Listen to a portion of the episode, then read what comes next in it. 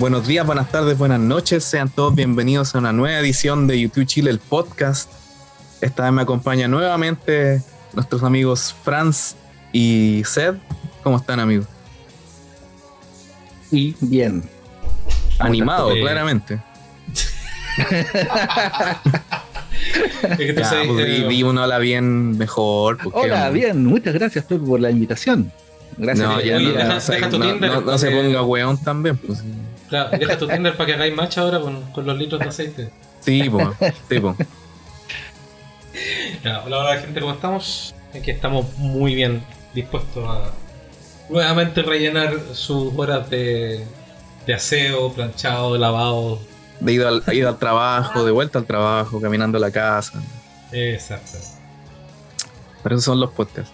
Y a lo que vamos a hablar hoy día es el, algo que hablamos un poco al final del capítulo pasado. Ustedes dijeron algo sobre como la decadencia y como que lo tiramos a talla. Porque igual ya hay que aceptar que la banda está vieja. O sea, ellos son viejos, o sea, tienen 60. Van a, los más viejos van a cumplir 62 este año. No, Adam ya tiene 62. Bono va a cumplir 62. O sea, en tres años son el retiro. Técnicamente. jubilación. La jubilación. son unos los boomers. boomers, son todos unos boomers. Están esperando las plata de la FP y todo eso. Así que. eh, y es algo que ya se ha venido un poco como sintiendo el último tiempo, si se puede decir, en especial en esta pandemia. Porque, bueno, antes de la pandemia hubo como cinco años que fueron vertiginosos. Onda, disco, gira, gira, otro disco, otra gira, otra gira. Cuatro giras en cinco años, dos discos, eh, toda la como revisión de la época del Joshua Tree, que a algunos les puede gustar y a otros no, pero pasó y fue un éxito. Eh, las giras de Innocence y Experience, que a algunos les puede gustar o no, pero igual también fueron éxitos. Eh, los discos, que también lo mismo, les puede gustar a algunos, les puede gustar a otros o no. Que mucha producción, que, que las canciones no se sienten bien, pero hay otra gente que puede decir, y en ese caso me incluyo al menos el último disco como que es potentísimo y súper personal.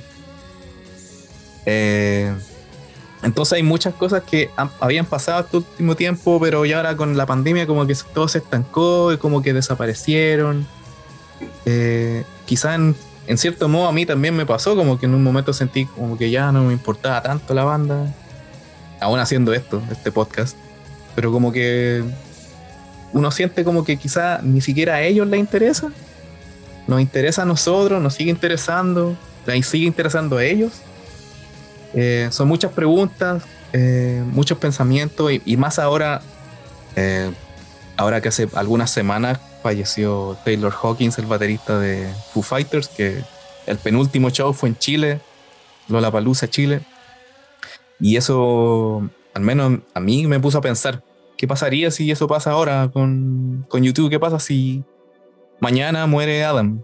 Y mañana muere Edge o... No, y no por ponerse trágico, sino como ponerse en el caso, porque puede pasar. Ya pasó en, en los Foo Fighters y uno podría decir que esa banda quizás no, no vuelva. ¿Quién sabe? Porque no era como otro baterista. Y en YouTube, aunque no sean músicos de excelencia, y ellos mismos lo han dicho, el- las, la, la suma de las partes es más que... ¿Cómo es la frase? Se me olvida. Ustedes saben. La suma de la suma de las partes es como más que el todo, algo así.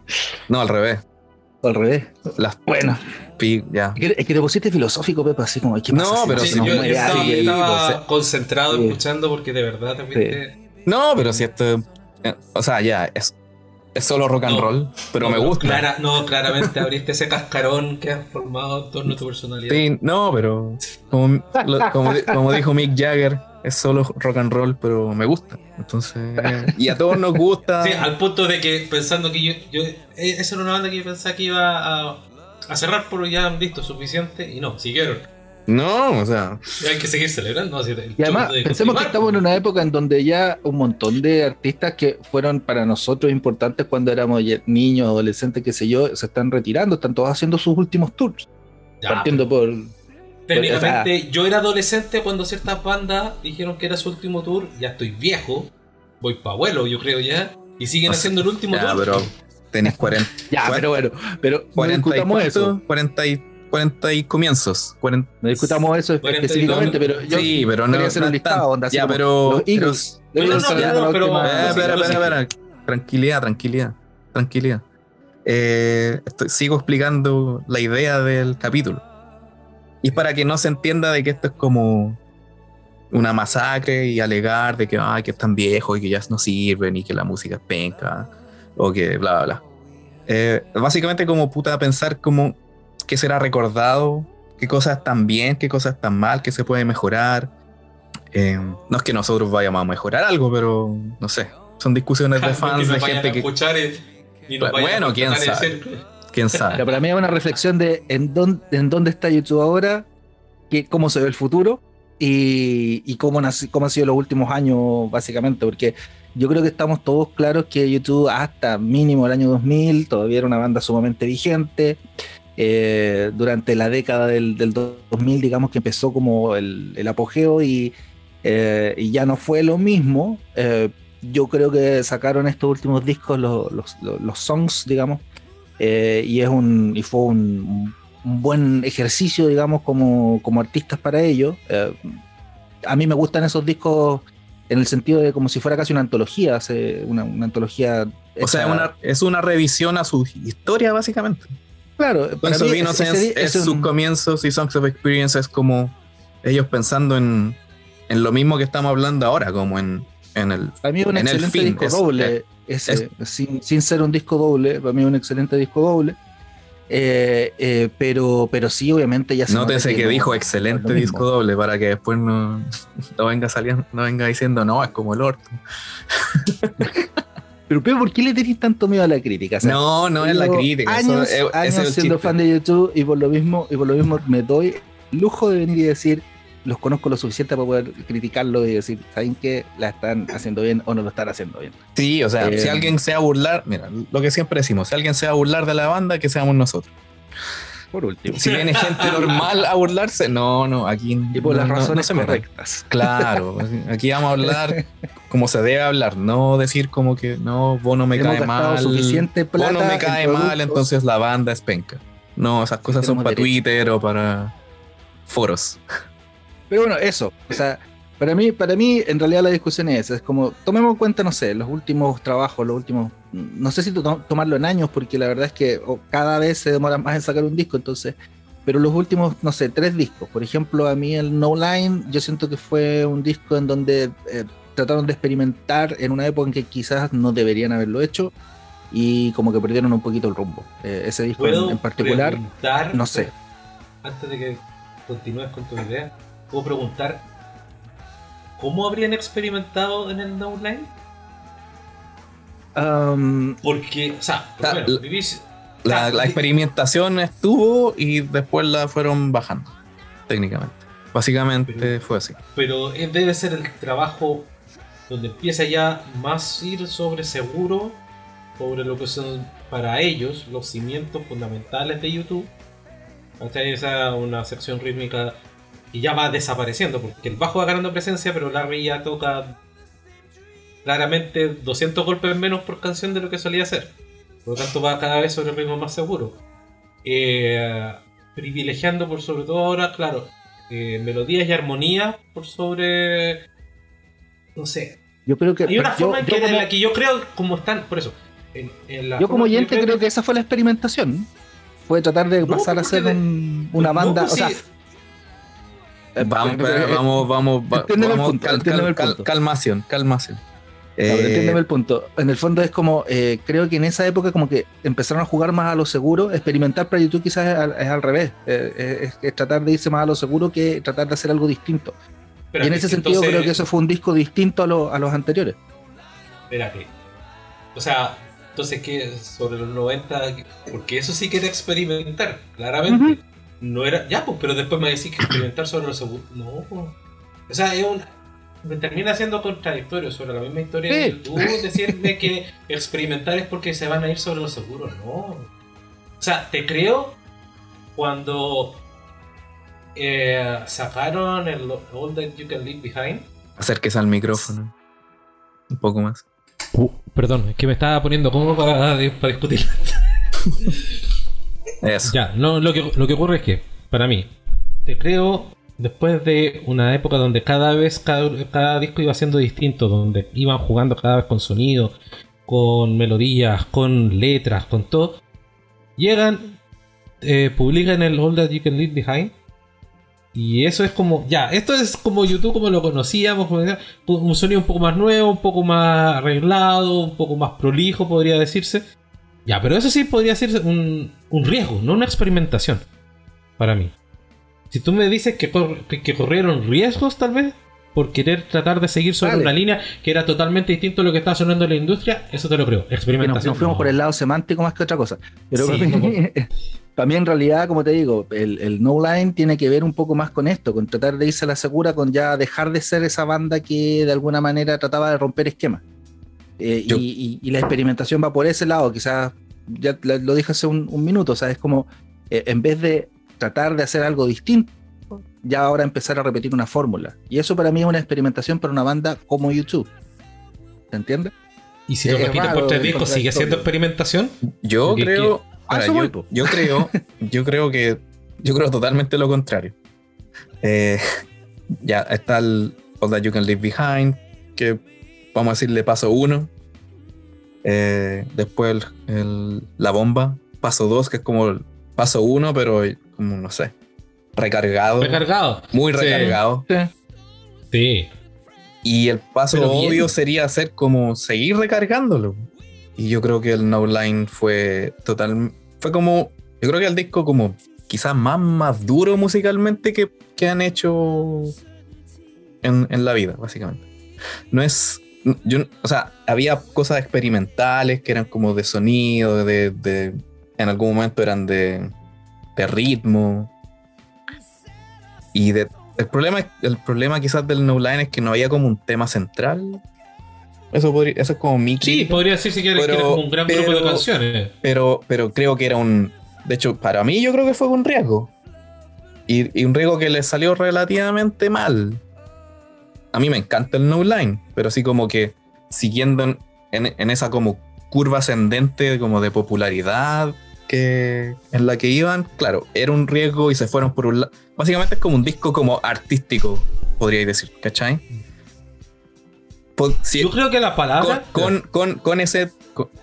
incluyendo esas tres canciones del medio que a, a, mucha gente no le gusta, y a mí me gustan. Pero, pero es como bastante más artístico que los dos anteriores, o sea, como que hay una propuesta muy distinta a los dos discos anteriores. Y los dos discos que vienen son otra propuesta de otra forma también. Así que yo creo que, es, que No Line era mucho más como, no sé si experimental, pero más arriesgado en el sentido que dijeron, ¿saben qué? No, no vamos a hacer como pop fácil, vamos a hacer algo maduro. Así como, era como, era rock adulto completamente. Para sí, yo creo que de hecho, de hecho, para mí la evidencia de eso es la mezcla de la misma canción No Line on the Horizon. La mezcla 2 habría sido el YouTube que habría hecho esa progresión con esos ritmos que son sacados desde los 90 en adelante. O sea, que es una canción que tiene ritmo que con un poco desgarrándose la garganta cantando. ¿Cachai? Un pop mucho más oreja, por así decirlo. Eh, pop puro, puro y duro. ¿Cachai? Para esa mezcla después, mucho más sintética, pausada, que le cambia todo a la canción y que de hecho, claro, para mí todo ese disco, como dices tú, muestra cierta madurez o cierta forma de mirarse al espejo y decir, ya estamos viejos para estar haciendo este tipo de cosas. Y nosotros tenemos potencial para hacer otras. Espérate. Y yo creo que hasta ahí le sale, yo creo que hasta ahí le salió bien. Pero con la consecuencia, creo yo, de que se alejan un poco, claro, de lo que sería el pop que se empieza a escuchar a partir de esa época de manera más masiva. Y a lo mejor, claro, puede ser como más sincero para ellos que esa es la música que pueden hacer ahora.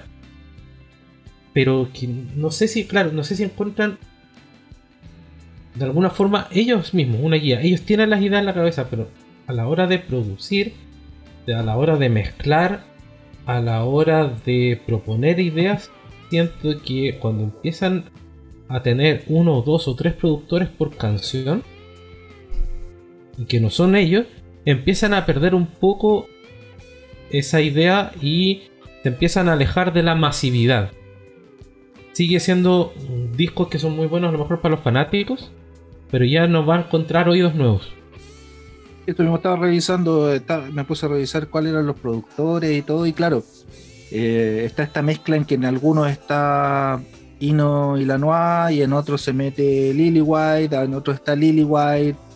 Eh, pero siguen siendo los clásicos. Sí, pero yo creo que justamente ese es el tema, pero, o sea, en el fondo es como.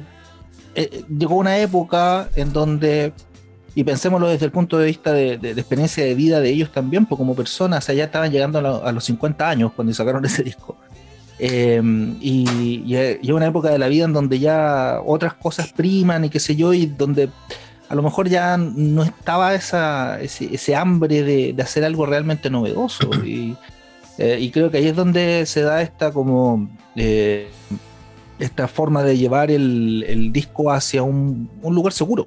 O sea, ya no, ya, no, no queremos ya tampoco ser, no, sé cuál era la idea detrás de eso.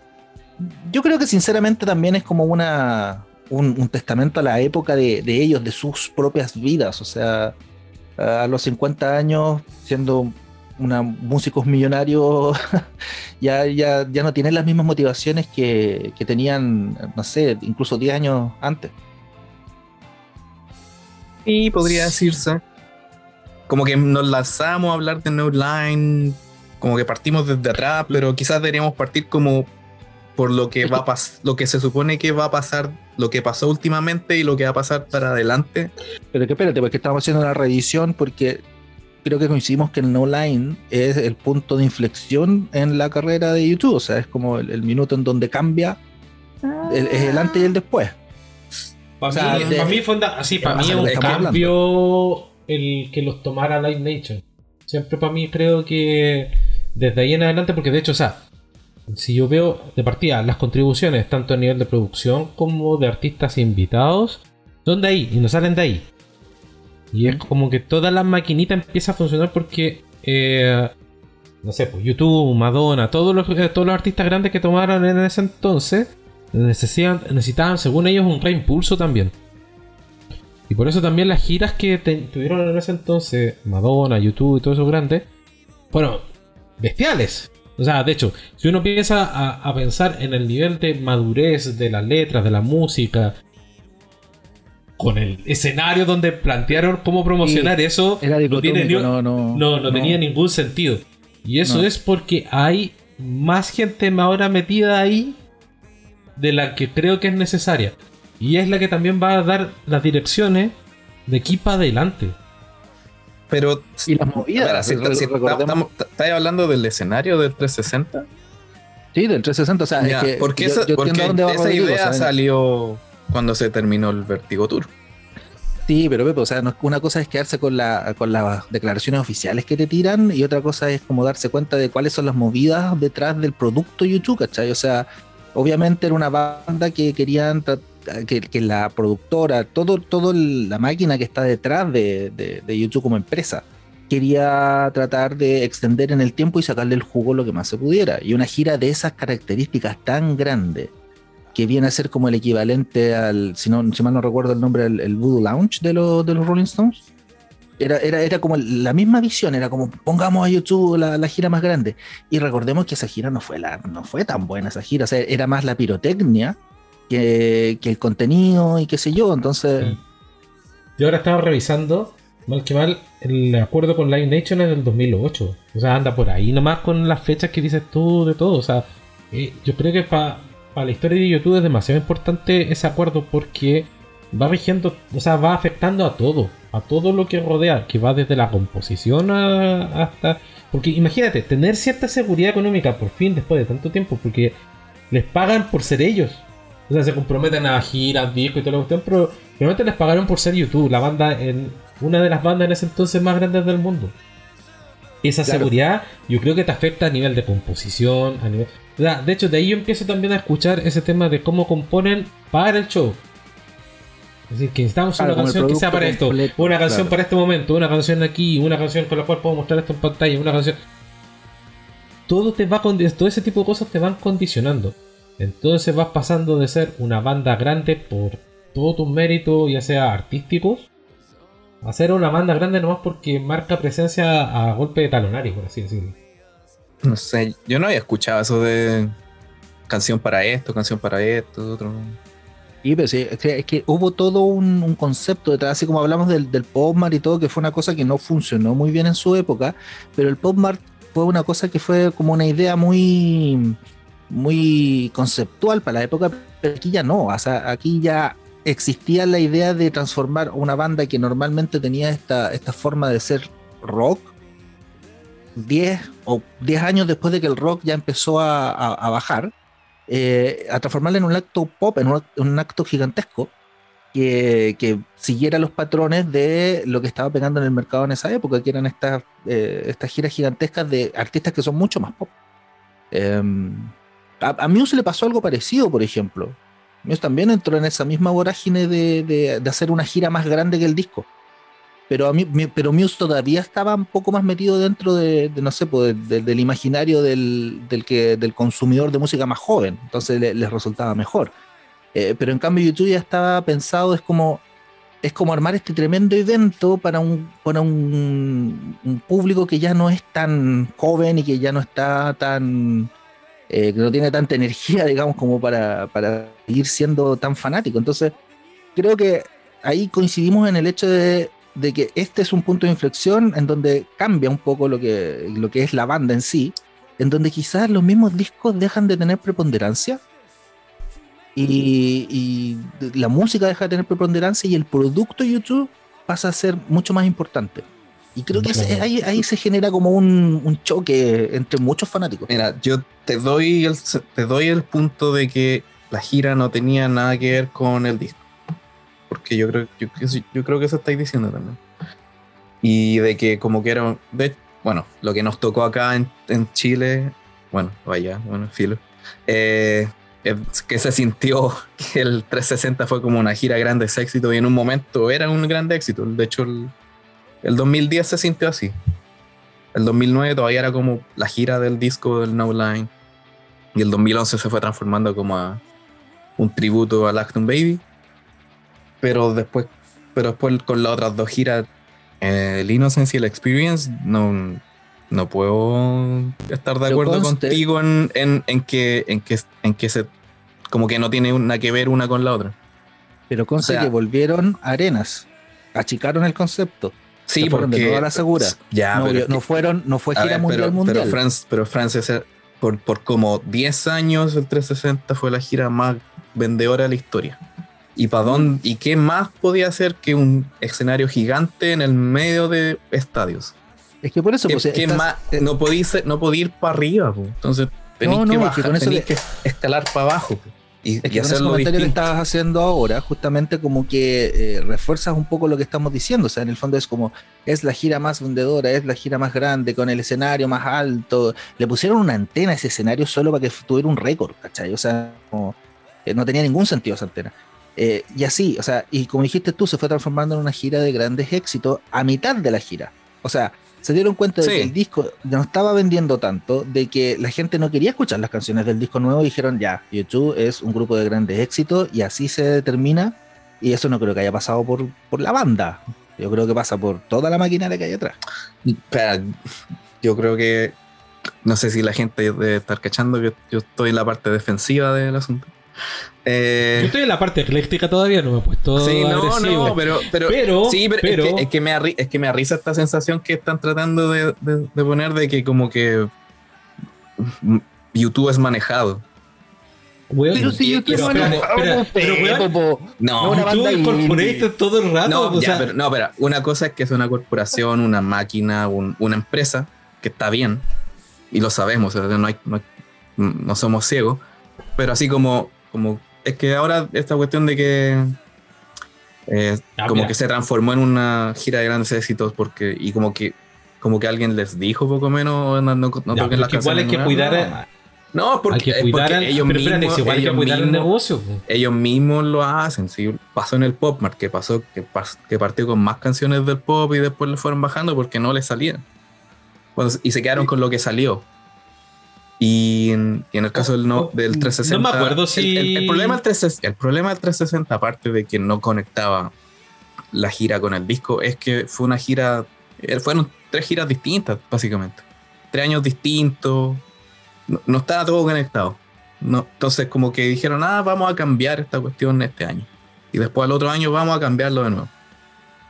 Yo creo que eso tiene más sentido porque es como más artístico, podría decirse, ¿cachai? Ya, pero el punto sería, para mí, de pronto, volviendo a todo este tema, de que a una cosa son los discos, cómo los, cómo los presentan, cómo los promocionan, y cómo ya va perdiendo sentido un poco el hecho de promocionar discos en esta gira, a pesar de que la gira a los- sus comienzos, todas las giras en sus comienzos terminan promocionando de alguna forma el disco. Incluyen muchas canciones del disco, tienen sus gráficas para el disco, De todos los artistas también. Hace- hacen todas las promociones pero ¿a cuánto de la gira ya vuelve a ser otra vez una gira de grande éxito? Y de alguna forma viene por lo menos para mí la gran pregunta. ¿Se sigue justificando que saquen discos cuando el negocio está en la gira? Antes que empezáramos a grabar estábamos hablando, obvio. Y una cosa que le dije es que antes de siquiera lo de Live Nation, antes de siquiera el 360 Tour y todo eso, yo pensaba de que YouTube podría decir, no, vamos a llegar hasta el 2020 y nos retiramos. Porque yo sentía que era puta, una, un- una buena cifra, un número redondo, 40 años.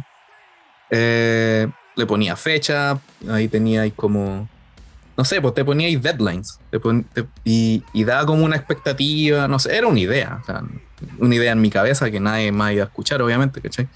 Pero, pero la banda sigue, ¿cierto?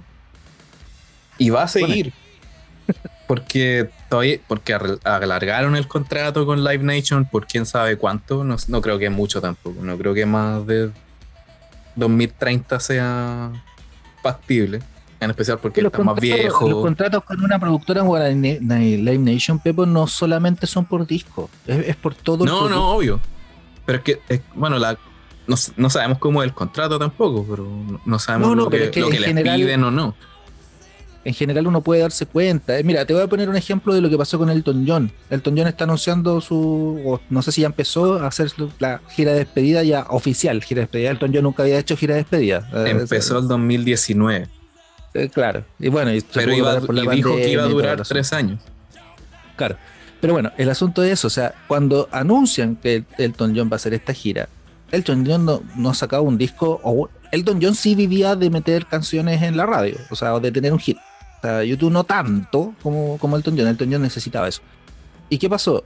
Cuando empezaron a, a promocionar todo esto, cuando la gira estaba dando vuelta, qué sé yo, a Elton John lo pusieron a cantar con cantantes de hacer dueto. Eh, Hice un montón de duetos, reversiones de sus canciones más famosas. Incluso con Eh, YouTube. Incluso con YouTube, ¿qué, qué pasó colado? O sea, no. Sí, ya- porque, porque era un ya- disco tributo a una banda que, ¿Te fijas? que, O sea, que pocos ya, conocen. Esa es otra eso, cosa. todo Pero ese una tipo cosa de cosas distinta. son las que están en los contratos. ¿Cachai? Todo ese tipo de cosas son las que están en los contratos. Son eh, cómo usted me va a producir cosas de- durante este último tiempo si, si ya no es capaz de hacerme un disco nuevo. Eh, en el fondo es sacarle el jugo al producto, así, así de simple. Entonces, Yo- por eso que- en el fondo- no en el fondo, necesariamente mira, tienen que ir yo creo que- me- me sorprende el- todo el poder que le dan a, a tener discos en el año 2022. Los, No, no, no. eh, a- Lo que eso- pasa es que suele ser parte del trato. son, parte del trato. Porque cuando firmaron ya, eh, no sé, pues Madonna se comprometió 100 millones, tantas giras, tres discos. Y un- un- una gira por disco. Es parte del trato. No es que tengan un real poder. Porque a esta altura, de hecho, lo que más le conviene a los artistas son tirar singles. Sí, pues. No discos completos, no discos concept. Eh, Eso, Por eso. Pero tiene que un siguen haciendo. desde como el eso, eso era otra cosa que iba a decir. Cuando estaba pensando en esta cuestión de deberían durar hasta el 2020, también pensaba, yo creo que está movi- la música se está moviendo una, es como que está volviendo de los 50 a los 40, donde se lanzaban singles. Eh, singles, y singles. efectivamente, sí, pero pero por algo se, o sea, no se comprometen a- los tratos que tienen no son por singles, son por discos. y que cada disco tenga que producir una cierta cantidad, cantidad de singles. Y eso mantenerlo Claro. rotando en las radios específicas según el tipo de mercado, el tipo O sea, de nicho que, que Lo que le ocupan, piden es pero material no sé si eso, claro, pero no sé si eso tenga en realidad eh, réditos económicos efectivamente para estas alianzas que se producen entre las grandes bandas y estas tremendas productoras. pero- O sea, la, la tremenda productora, si al final de cuentas la única que ha crecido a este nivel astronómico es precisamente Live Nation.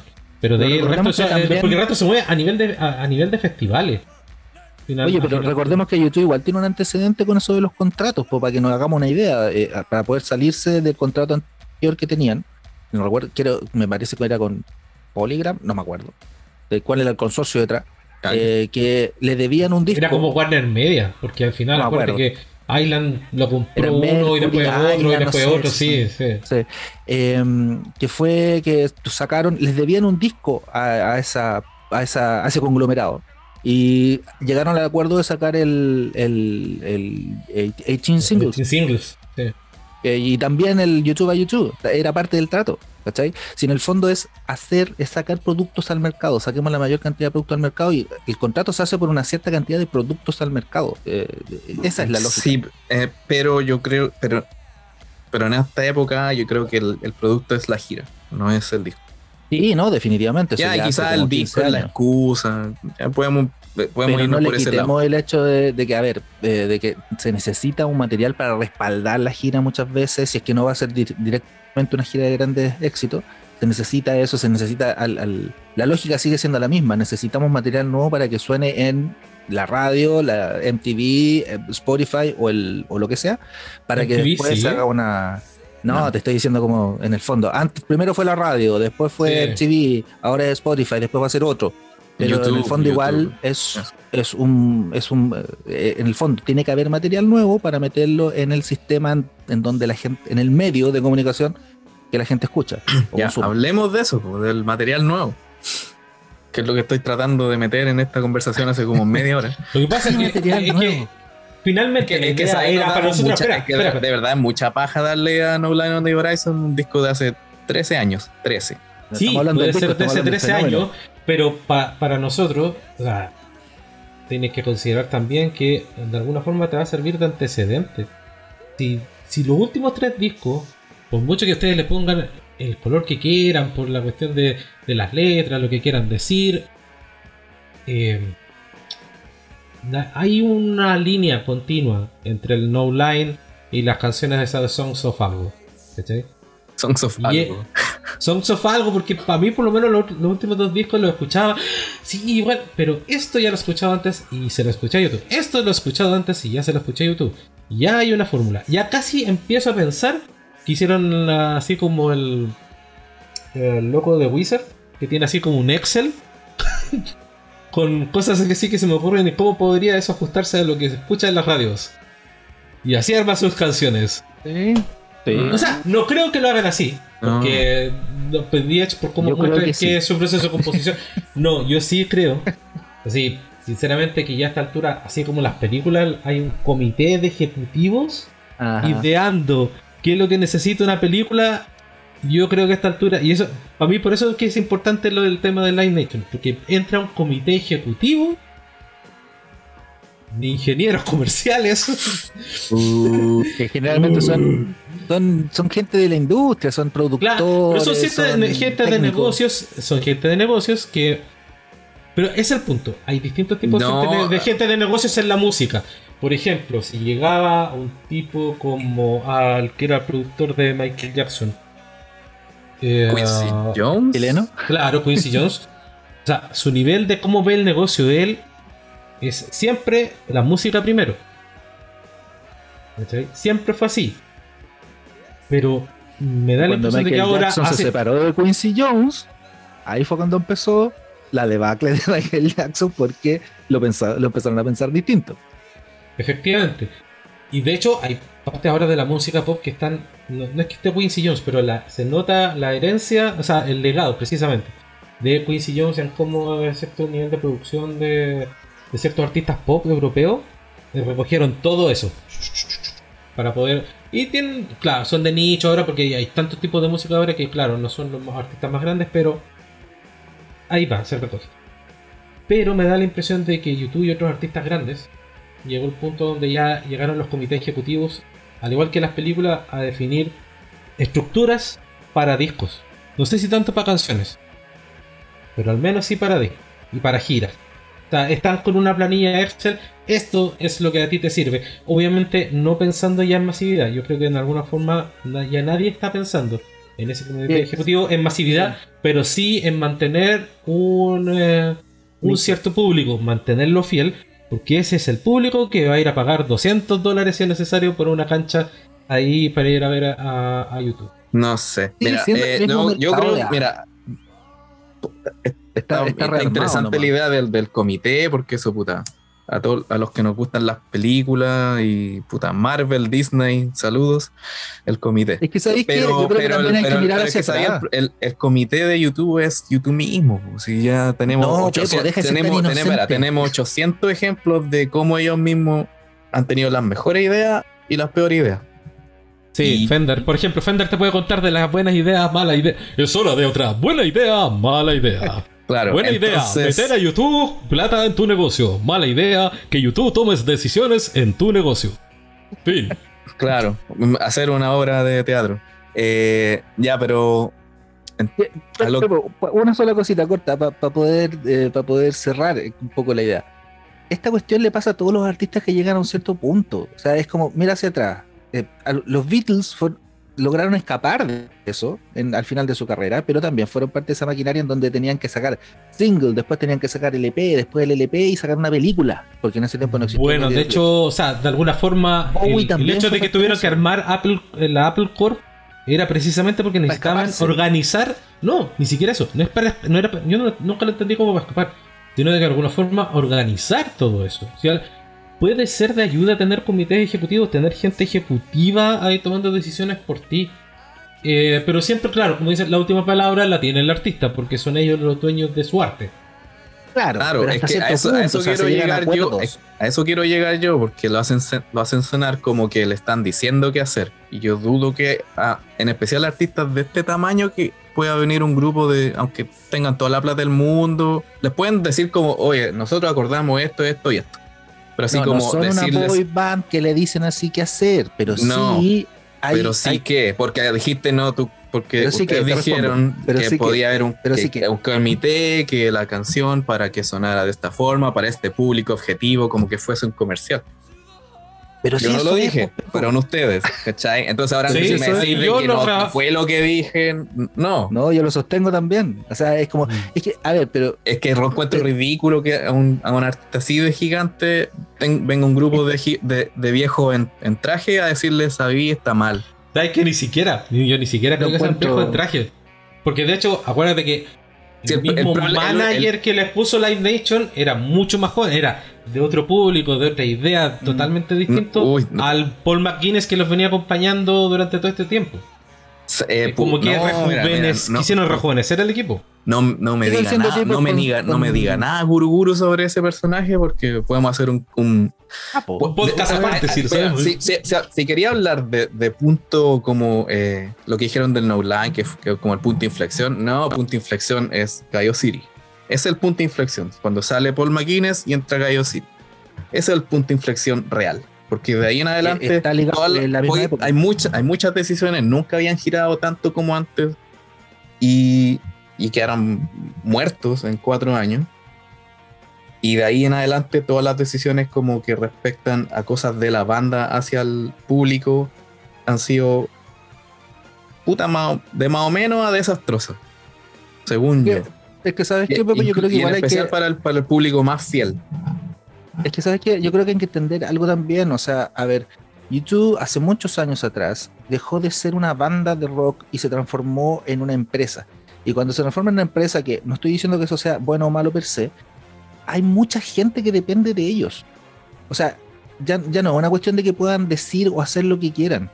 Porque ya no es que muevan, no sé, no es que muevan la plata para ganar ellos, ¿cachai? Mueven millones que afectan millones de dólares que afectan a muchas personas y a, mucha gente a nivel eh, corporativo, a nivel de desde, desde los que contratan en la gira, como los roadies, hasta los productores, hasta la gente que está, no sé, que maneja la página, el sitio web de, YouTube. Entonces, llega un punto en donde como que tienes que ser como más adulto en ese, en ese sentido.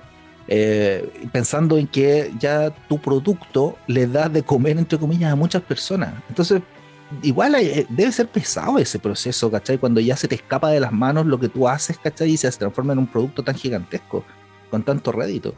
Y yo creo que mucho de eso está ahí, o sea, el- el- lo que dices tú, o sea, cambiaron, se va Paul McGuinness, entra un, tipo nuevo que les dice, bueno chicos, o sea, en este minuto ustedes ya no son lo que eran y tenemos que revitalizarlo y está, todo esta, está toda esta plata de por medio y está toda esta gente de por medio y tenemos que ver cómo lo hacemos para seguir alargando el chicle, básicamente. Spoiler, lo ha hecho como el pico con sus dos artistas. Perdón, vamos a poner un bip, bip. Eh, porque, porque puta, el man, si hay un manager, debería decir las cosas al artista. Y no sé si han visto a Madonna últimamente. Ah, ¿tú te ¿Cómo que se llama? Ah, Madame X. Siri. No, no, no, no, pero. eh, ¿El manager? Sí, ¿eh? Gallo City, el mismo. Radio Siri, sí. Ya, sí, sí. Sí, Usted, no, pero- señor Gallo City, a usted le hablo. No, eh, pero no, no sé si han visto últimamente a Oye, ¿otra Madonna. No sé si han visto a Madonna últimamente. En Instagram. Eh, Sí. Sí, No con escuchar. cualquier filtro. Ver. Con cualquier filtro, sí. Mm. Ya, pero. Ya, pero también. Ya, pero ese es otro tema. Em, es- Ya, pero seguimos hablando del pasado y hablemos de, de lo que han hecho ya- últimamente. claros. Es que ¿Pero justamente qué han hecho el... últimamente, po? Es que eso es el el punto. para decir qué es eso lo que el no eso hecho es parte del punto. ¿Qué es lo que han hecho igual, o sea- Unos dicen, ya, pero vamos La por canción parte. de la Eurocopa. Vamos por, por- eso, ya, vamos por parte. Ya, va. O sea, pasaron, pa- fue Songs of Innocence, Gira Innocence. La 30 aniversario del Joshua Tree, que a mí personalmente no me gustaba la idea porque, esta- porque YouTube siempre me ha gustado como una banda que no como que no se queda en el pasado y que siempre va evolucionando y siempre es distinta. Espérate. Los últimos 10 años. ¿Cómo? Es lo más digno que han hecho en los últimos 10 años esa gira. Yo creo que es lo más indigno que han hecho los últimos 10 años, pero ese, Mm, ese otro- esa es la pelea. Es una pelea. Es otro tema ya. Pero ese, pero ese, Pero, eso, pero, pero, espera, pero, espera, pero, pero eso, pero, que, pero, eso que tú decís que es lo más digno que han hecho en los últimos 10 años fue porque Live Nation les dijo me den una gira. ¿Cachai? Porque, la, porque se demoraron con el experience y por eso tuvieron que salir en esa gira para tener un poco más de tiempo para hacer el experience, Son of Experience. Y de ahí salió la gira Son of Experience. Porque La misma gira de la anterior. Recauchetada, recauchetada nomás, pero no. La puta, es que, es que hubiera, hubiera tenido el sentido si hubieran sido seguidas, ¿cachai? Pero tuvieron sus tres años de, de separación, entonces, claro, parece como que fuera el, el refrito cuando la idea era que fueran distintas. O sea, fueran lo mismo, pero distintos. Ya, pero de nuevo, Sons of Innocence, la gira, Joshua Tree, Sons of Experience, la gira, de nuevo Joshua Tree, el 2019. Y porque tienen mucha cueva estos guatones irlandeses. Al mes que se acabó la gira, comenzó el COVID. Y todos para la casa. Ya. Eh, ¿Y qué pasó en estos últimos dos años? Puta, casi nada. Y es. Bueno, en parte se entiende por qué. Porque pasaron cuatro años, con cuatro o cinco años a full. Porque salir en gira y hacer disco y toda esta weá no, no debe ser fácil.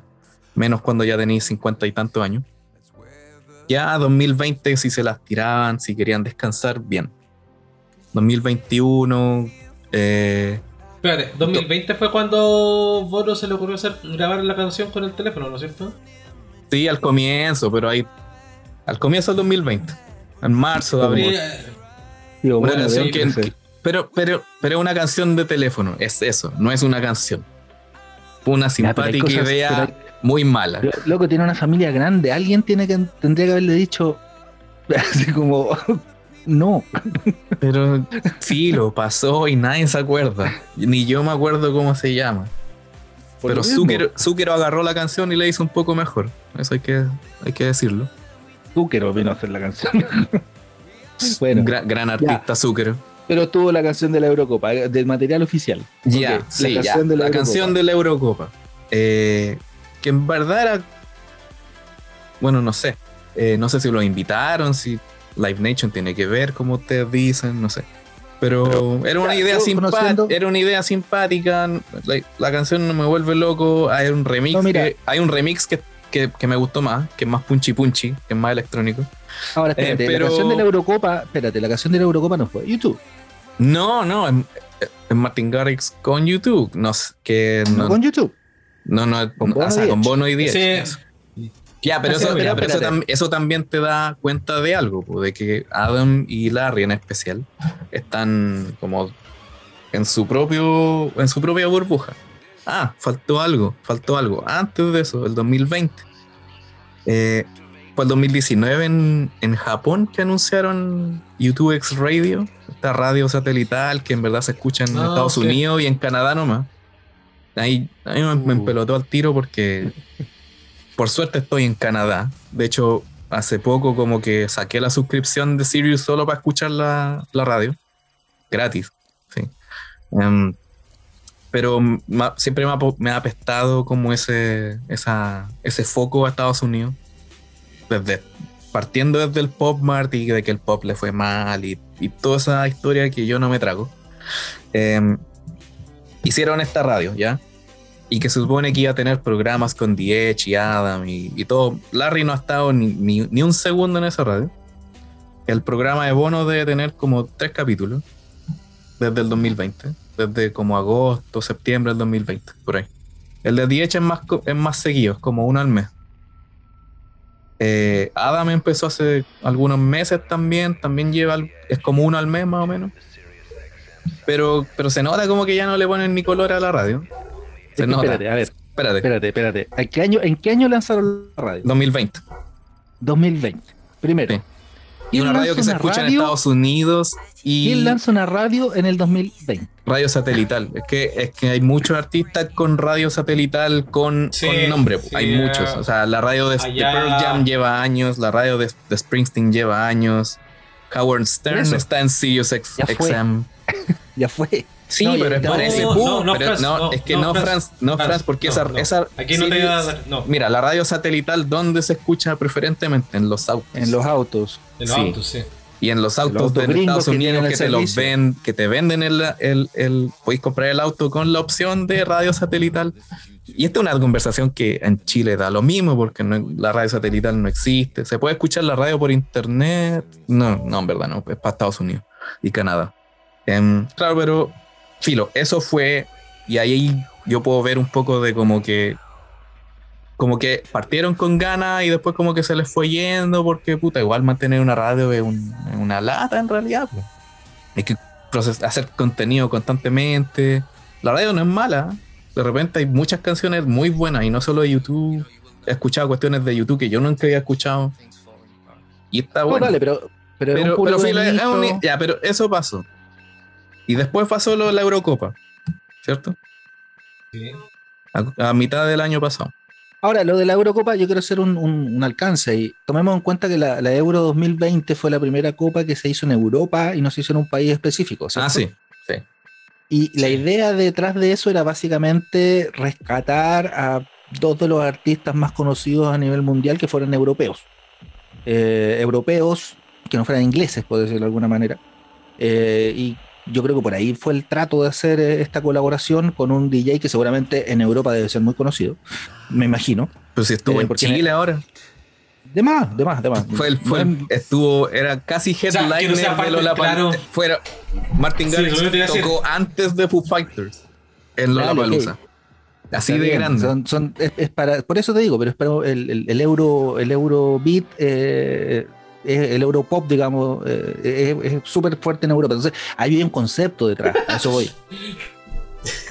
No me, podría imaginar de otra forma. el Eurobeat es grande en Europa. Son redundante, sí, lo sé, pero me refiero a que es como la, es como la música, la música popular allá. Es como la cueca beat es grande en tal. Es el equivalente al reggaetón en América. Claro. Para que se hagan una idea. Entonces, a eso voy.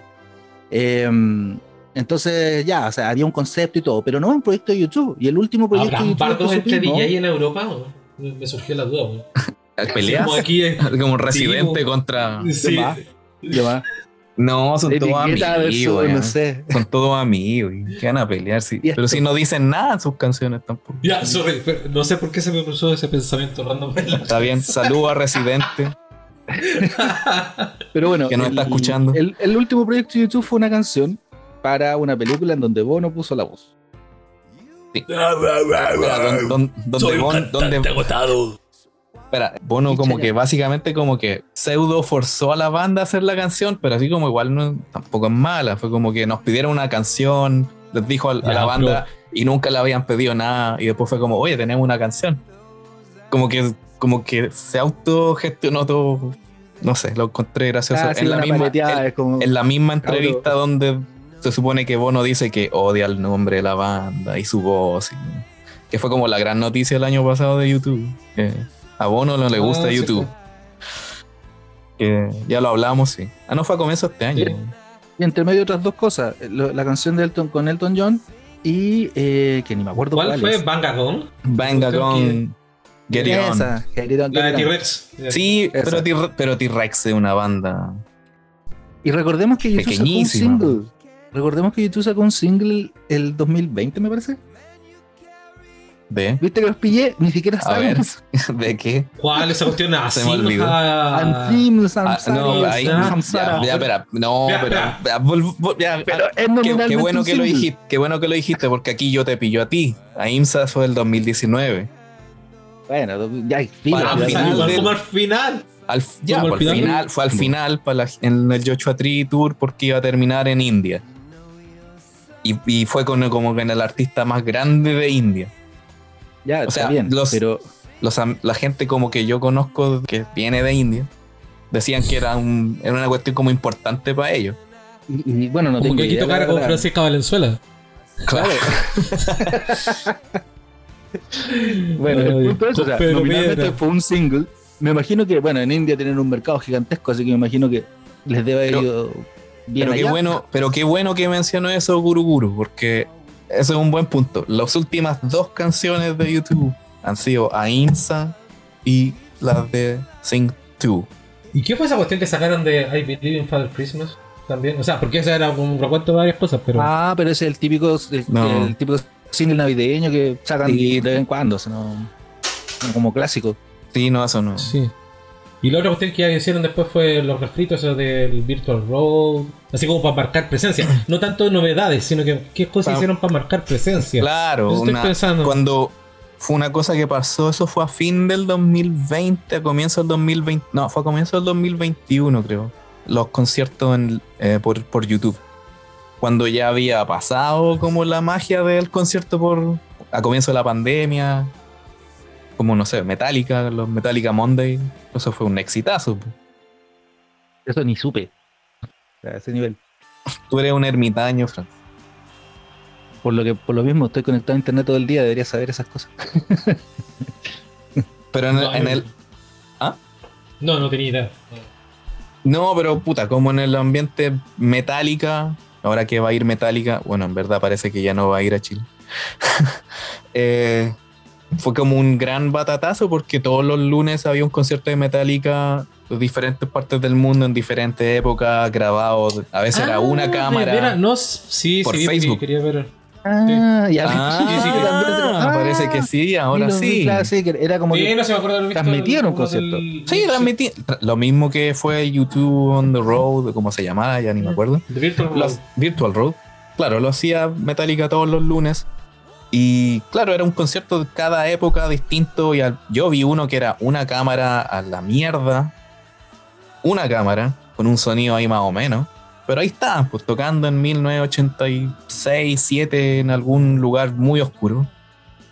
Y, y ¿Quién, eso. Metallica puta, o YouTube. no, Metallica. Ah. Pero, y, y eran conciertos que no son conocidos. O sea, bueno, Metallica tampoco tiene tantos conciertos como en DVD. Pero los que mostró YouTube eran las cuestiones que siempre hemos visto: el Red Rocks, su TV. No, el su TV no. Elevation, los dos Elevation. Eh, Pop Mart. Bueno, Eh, a mí no sé, mira, todo ese tipo de cosas me, me- me ya, llevan a una sola también. conclusión. Están tratando de seguir marcando presencia y sacar, sa- sa- seguir en, en el mercado nomás, de alguna manera u otra. Lo mismo con el- la edición de los 30 años del Actum, que fue como súper decepcionante. O sea, no. Sí. Em, Sí, pero de hecho, que- o sea, pero- por dos cosas. Eh, los 30 años de Lactum, puta, ¿cómo vaya a superar el- la caja de los 20 años? No, además, sí, está bien. Sí, nadie te está diciendo que, que la cuestión tenga que ser mejor o peor. El, el punto es ese, o sea, es como lleva todo a lo mismo que estábamos discutiendo al principio. Es como YouTube es una banda que va de salida. Sí, ah, que se está manteniendo, se está manteniendo con la misma estrategia que mantienen a los Beatles en, el mercado. Y, no hay nada, no hay nada nuevo y todo, entonces como que eh, ese es el punto. Es como ya la carrera de YouTube como una banda de- de primera línea, yo creo que hace rato que se terminó. Ya es una banda de segunda línea.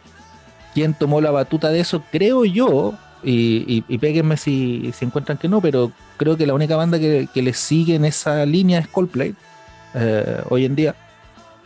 Eh, y, y- ya no, ya, ya YouTube es de segunda o tercera línea, incluso separando de, de los actos pop, que son los que realmente venden hoy en día. Claro, o sea, como que la- de las bandas, la única banda por el momento es Coldplay. Bueno, y. Bueno, Arcade sí, sí, quizá, no. Pero, pero si consideráis BTS una banda, ya sé otra cosa. Pero. no, eso es pop, por eso digo, separándolo de la de bandas donde hay donde hay instrumentistas, pues no de, par- de partida, no es que de partida, claro, el fenómeno ese de la música K-pop es totalmente es otro, es otro, es otro anime. No, es, otra, es otro mercado, es otra cosa. No, es Pero- otro de mercado. hecho, no, ellos- es, no, no es otro mercado. Es, es otra cosa. ¿no? Es, es- es muy distinto. No, y de mercado, hecho ellos sí sobreviven, o sea, gran parte de, de su estrategia eh, sigue siendo la venta de discos, es totalmente distinto. Sí. O sea, pero todo, cada disco viene como con, no sé, Son la- 500 ediciones especiales, porque viene un- una con la cara de un Gil, y como son 12, 15, 20, son como 20 ediciones distintas. Por eso te digo, es un Sí, mercado. pues, y, no, son, es- y, son, y son los Beatles del momento, entonces tienen a todos los eso sí que es un fanáticos ahí. producto que bu- está hecho específicamente Sí. para vender cosas, así, eh, específicamente para eso. Eso literalmente es producto. Espera, me vienen a mostrar tres ediciones aquí de un disco de Super Junior. Chuta. Te- Nombramos los escuch- escuchó BTS y salió Sí. disparada. Sí. Pero, pero BTS. Ya, pero bandas, bandas, pero BTS bandas de aquí- rock que nosotros, que nosotros No, sí, conocemos como bandas de rock. ¿Qui- Pero ¿Quién claro. está en el- No, pero Coldplay también podéis decir que no es una banda de rock. Que es lo que No, muchos han ya. dicho últimamente. Pero No, es si una banda de pop, no rock, sé. eh, porque igual tienen una cierta estructura. O sea, la estructura clásica del rock, que son la batería, bajo, guitarra, más un piano. Sí. es lo que suena mucho. decir rock? Demasiado. Entonces, por eso es más pop. Bueno, BTS Pero- es como lo que habían dicho de eh, música con hombres con traje diciendo lo que hay que hacer. Ah, Ahí sí. ¿O no? Sí, sí, no, ese- pero por eso digo, eso es otro tema, es otra industria y es de realmente... hay- un, hay un programa que se llama Explained, que está en Netflix, que está dedicado al K-Pop, te lo veis, dura 20 minutos y te queda toda la película súper clara. Ahí te explican exactamente cuál es el negocio. Pero sí, no, porque no aborda cómo ha sido el fenómeno en Estados Unidos propiamente tal, que de hecho es. No, pero te explica la base del negocio, o sea, a eso no Claro, explica por la base del negocio y entenderlo. cómo, y cómo se fue Esto es YouTube Chile, el a- podcast. El punto es que justamente lo que es el formato de banda de rock, rock Claro, pero es que lo que pasa es que hay que analizar que distintas- YouTube todavía está ahí. Claro, lo que pasa es que hay que analizar distintas. Y al- finalmente el negocio ahora está segmentado. Eso también lo hemos hablado otras veces. El negocio está segmentado. Ya no es un solo gran negocio una sola gran industria de la música. Está súper segmentado. Y en el segmento donde arrojaron a YouTube las masas, eh, es totalmente distinto a cómo se mueve El resto de la música. el resto de la música. O sea, no, no, no sé si el resto de la música, porque incluso, como te digo, eh, todo lo que es rap, hip hop o incluso reggaetón se mueve por unos códigos, distintas cosas, donde figura mucho eh, la colaboración, donde eh, hay más pirotecnia alrededor. Donde lo pop, pop, pop puro, duro, claro, eh, importa más la figura, eh, que, la, que el artista cante, baile, se mueva. O sea, de hecho, al final, de pronto, no sé, pues BTS lo puedes comparar como con Dua Lipa, ese tipo de. Bad Bunny. ese tipo de producto. Claro, ese tipo de producto. Y hasta. A Doja Cat, saludos a Paraguay. Y ese más encima es otro tipo de artista, porque artista que descubierto a través de redes sociales y que de pronto agarra fama, entonces entonces ahí como que, como decía Peter Veneno, la fama semífera, ¿no? entonces de pronto va y vienen y son voladores de luces que duran a veces meses, pero mejor de los casos años y no sé, o están esas cosas intermedias como Ed Sheeran, ¿cachai? Que tienen un apoyo en la industria grande porque el papito estaba en la industria, ¿cachai? Y se mueve entre los códigos del pop, del rock, de... ¿Acaso Cuico? De, de lo que sea que esté sonando así como en la radio, el tipo va y se mete. ¿Acaso Cuico emprendedor?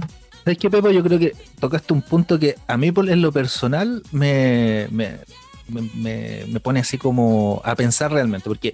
hablamos de los pelirrojos y se, no, y, se enojó. Claro, Ed Sheeran y no, se no, acaso, Resulta que hay mucha música que nosotros conocemos y que nos gusta y que no, no, es mala, qué sé yo, pero que viene como que desde dentro de la misma industria, como el caso de Ed Sheeran que acaban de decir. Y que nosotros no sabemos como público realmente. Pero hay mucha otra música que viene como más de la gente, que es como el, caso del Garage Band, y YouTube partió así, ¿cierto? Entonces hizo una carrera que si bien es cierto, obviamente después ya, no sé, al tercer disco ya tenían mucha plata, qué sé yo, ya, ya, ya podían funcionar distinto, siguieron teñidos a ciertos códigos. Y en la época del online y en el último tiempo y qué sé yo, ya como que se alejaron tanto de esos códigos que ya no son distintos a estos cuicos, ¿cachai? Que vienen a ser como herederos de, la industria, ¿cachai? Entonces, yo creo que eso, eso al, fan que siguió a YouTube o que le entró, que yo me considero uno de esos fans que, se adentró más en YouTube gracias a lo político, gracias al discurso social y todo, eso es lo que a uno le duele un poco más, así como que se hayan aburguesado tanto. Eh, y, para mí ahí, cuando, ahí es cuando empieza todo este cambio em, que tiene que ver en, lo musical, en lo artístico, en, en lo industrial, digamos, eh, y, ahí, y ahí para mí es como que, ah, qué lata, qué lata que, cayeron en eso. Bueno, tampoco, no, sé, yo creo que, no, yo nunca he sentido que la banda se haya aburguesado. Solo, yo siento que están más viejos, que tienen más plata, pero que pero tampoco andan como, no sé. Pues. Va a aburguesarse. Sí, pero. Básicamente acabas de definir eso y los tópicos que tocan. Está bien, no puedo pedirle a un, a un tipo sesentón millonario que siga teniendo rabia, ¿cachai? Es que, y, es, lo, eso es lo mismo que mucha gente alega también, como que no, ahora se junta con, con Bush y, no sé. No, pero, ¿sabes qué? A, mí por lo menos lo del tema de Bono y todas las cuestiones de lo que quiera, como lo quiera cantar, y a esta altura ya da un poco lo mismo. A mí por lo menos lo que me molesta es la parte musical. De, eso entiendo que ya como en decadencia. Y aunque suene extraño, aprendieron a hacer música y fueron empezando a componer, a mi gusto, peor. Se pusieron en un lado más tradicional de la música, donde yo no creo que ya experimenten. O sea, yo al menos, yo creo que del, del 2001 en adelante no experimentan. Eh, simplemente reciclan lo que ya han ido aprendiendo y sobre eso se van dando vueltas. Sobre eso empieza a cantar Bono y cada vez es un Bono que ya no tiene los mismos por así decirlo. Ya no tiene calle. Y eso, eso, Yo eso no sé si tanto, porque hay que, hay, que, hay que entender, porque si tú te fijas, siguen habiendo anécdotas de en realidad de Bono en Dublín. Bono, Diech y todos al final, o sea, bueno, Bono y Diech que son más como más abiertos. Eh, de que igual los puedes ver, sí, en la calle. Todavía están ahí, todavía dando vueltas. ¿Sí? Todavía sí, sí, lo puedes ver en la calle, pero, pero si ya tu amigo es Bill Gates como que cambia un poquito la forma de ver el mundo y cambia la, gente con la que te estás relacionando. No, y de hecho, pero, que es, un, tema normal, en la medida que tú te vayas, con quién te vayas relacionando, también vas aprendiendo. Y vas encontrando probablemente en, algún modo, en la medida que tu estilo de vida se va acercando al de él, por ejemplo, el estilo de vida de Bono se va acercando al estilo de vida de Bill Gates, le vas encontrando razón en algunas cosas, me imagino. Porque empieza a tener puntos en común. Sí, claro. Justamente. Por, eso no creo que, claro, ya sea lógico exigirle, por supuesto, eh, esa rabia. Yo creo que a esta altura ya tuvo sus suficientes años de, con psicólogo como para no seguir llorando por la mamá, ¿cachai? o sea, todavía eh, sigue. Pero, pero yo, yo entiendo el punto, o sea, no, no, le podemos pedir que siga teniendo los mismos pensamientos de hace 30, 40 años. Ha vivido, han, vivido, han, vivido, distintas cosas, ven el mundo de otra manera, quizás se ha encontrado con el mundo real.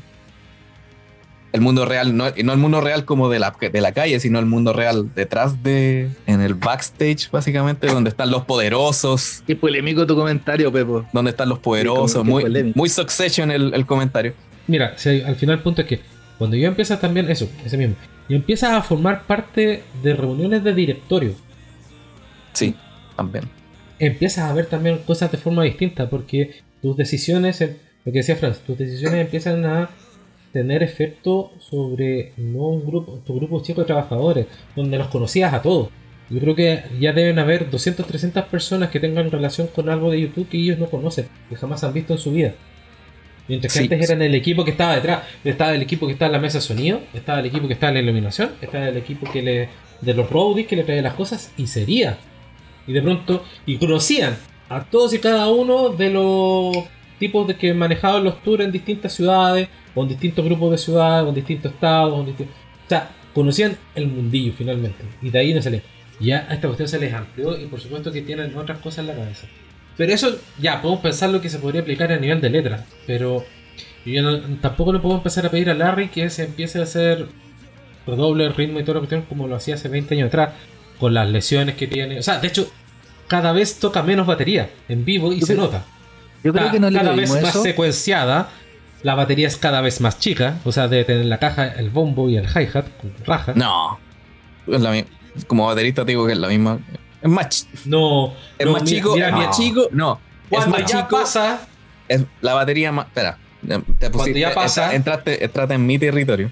La batería, más grande, la, batería más grande que ha tenido Larry fue para el 360 y eso era porque tenía los bongos.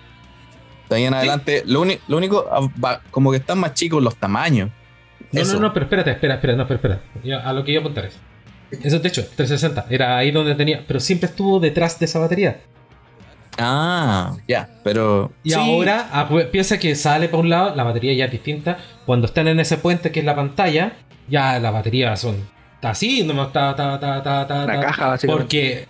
Exacto, porque el resto sí, está pero, secuenciado. Sí, pero, sí, pero Em, puta, e, es que en ese caso yo me voy a lo que es lo que necesitaba. No voy a no podéis meter una batería completa dentro de la, de la pantalla y, es como los sonidos que necesitaba nomás y chao. No, ya no se le puede nomás. Pero sabes que yo creo que eso como fans, yo creo que lo podemos entender, ¿cachai? O sea, sí, eh, eso es musical, eso es musical. Y todo.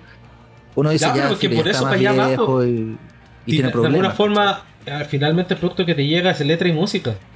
Y dentro de la música ya la música acento distinto. Y uno nota cada vez cuando ya, por ejemplo, la batería está secuenciada y se nota en el disco. Esa batería perfecta, con el timing perfecto, donde no hay ningún error, donde no, hay nada que se corra. No vaya a encontrar, por ejemplo, ese error en la Lady with the Spinning Head, donde todavía queda en la grabación, por ejemplo, como se equivoca en la nota Adam, y queda, y pum. O en Ultraviolet, cuando dicen que se le cayó una, una, una baqueta. Ah, sí. Claro, ese, ese factor humano.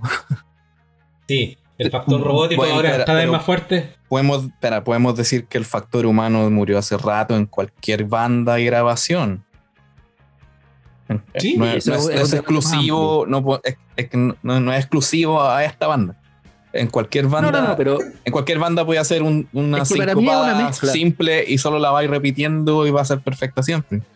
No, no, es que para mí es una mezcla de un montón de cosas. O sea, en el fondo es como sí, tenemos en cuenta los problemas de, espalda de, Larry y obviamente eso te va a quitar calidad musical si es que no quieres cambiar el baterista, porque perfectamente podrían traer a alguien de 30 años o 25 años que toque mejor que él, pero eso no lo va a hacer la banda. Entonces, eso sí que no, corresponde en el fondo. Eh, pues si ya lo hicieron, pues lo cambiaron por una máquina para el pop. pero, Estaba lesionado.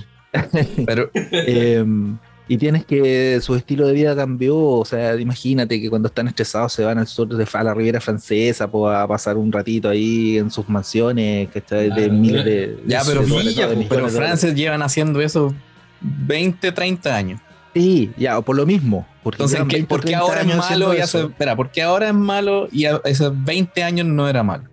No estoy diciendo que hace 20 años no fuera malo. Para mí eso empezó en el All That You Can Leave Behind y ahí justamente ya no hubo, no hubo vuelta atrás, ¿cachai? Eh, Y, y yo creo que también, y le voy a agregar otra cosa a la bolsa, eh, que ya, ya no se están seguramente, y esto es eh, una lucubración mía nomás, ya no se están relacionando con artistas de- del, del medio ah, que, que los que les, les pongan algún desafío por delante o que les entreguen una nueva visión, o sea, ya se juntan con puras personas que están en la misma onda. Pero, Entonces, a ver qué. Pero, por eso. Es que, ah, después de pero Coldplay, después de Coldplay, después de Kini, que tal vez trató de hacer lo mismo. Y que de hecho también metieron mano ahí. O sea, quisieron hacer las veces así como de, de padrinos y como encauzarlo. ¿Qué otra banda realmente ha venido a disputar ese lugar?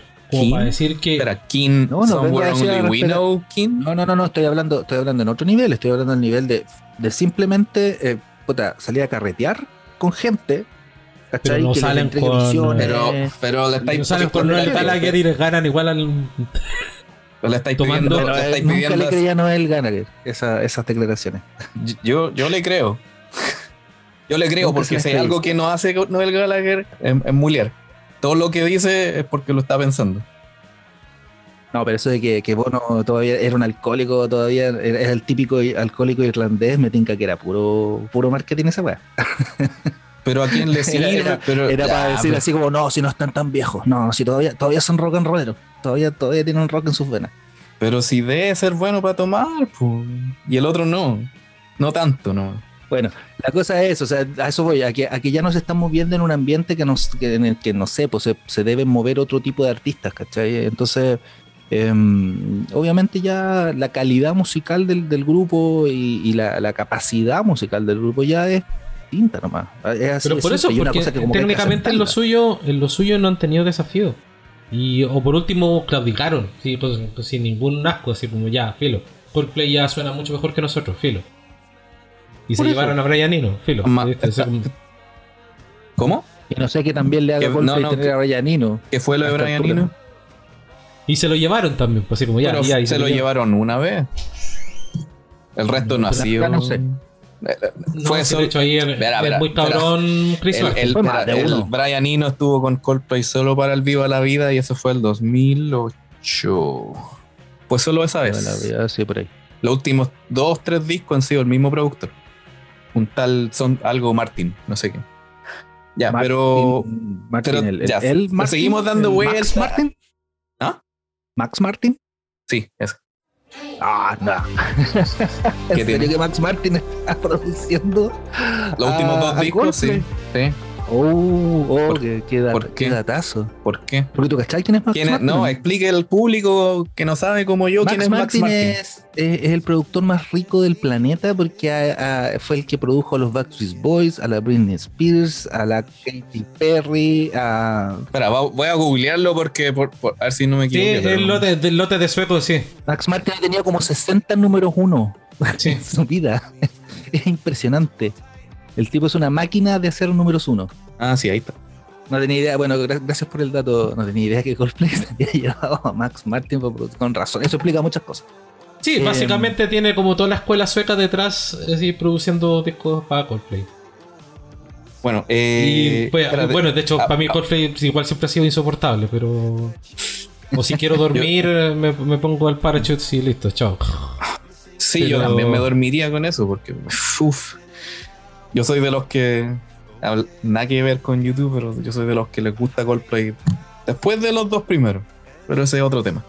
Em, Sí, ya, otra eh, hablando sobre música y, y el futuro y, la, y, y las letras y todo eso, bueno.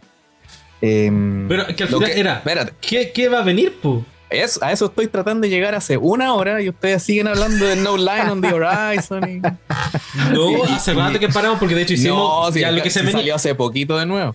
Ya, pero va- va- vamos Ya, a ver, eso. pero Vamos a vuelven en eso. el futuro.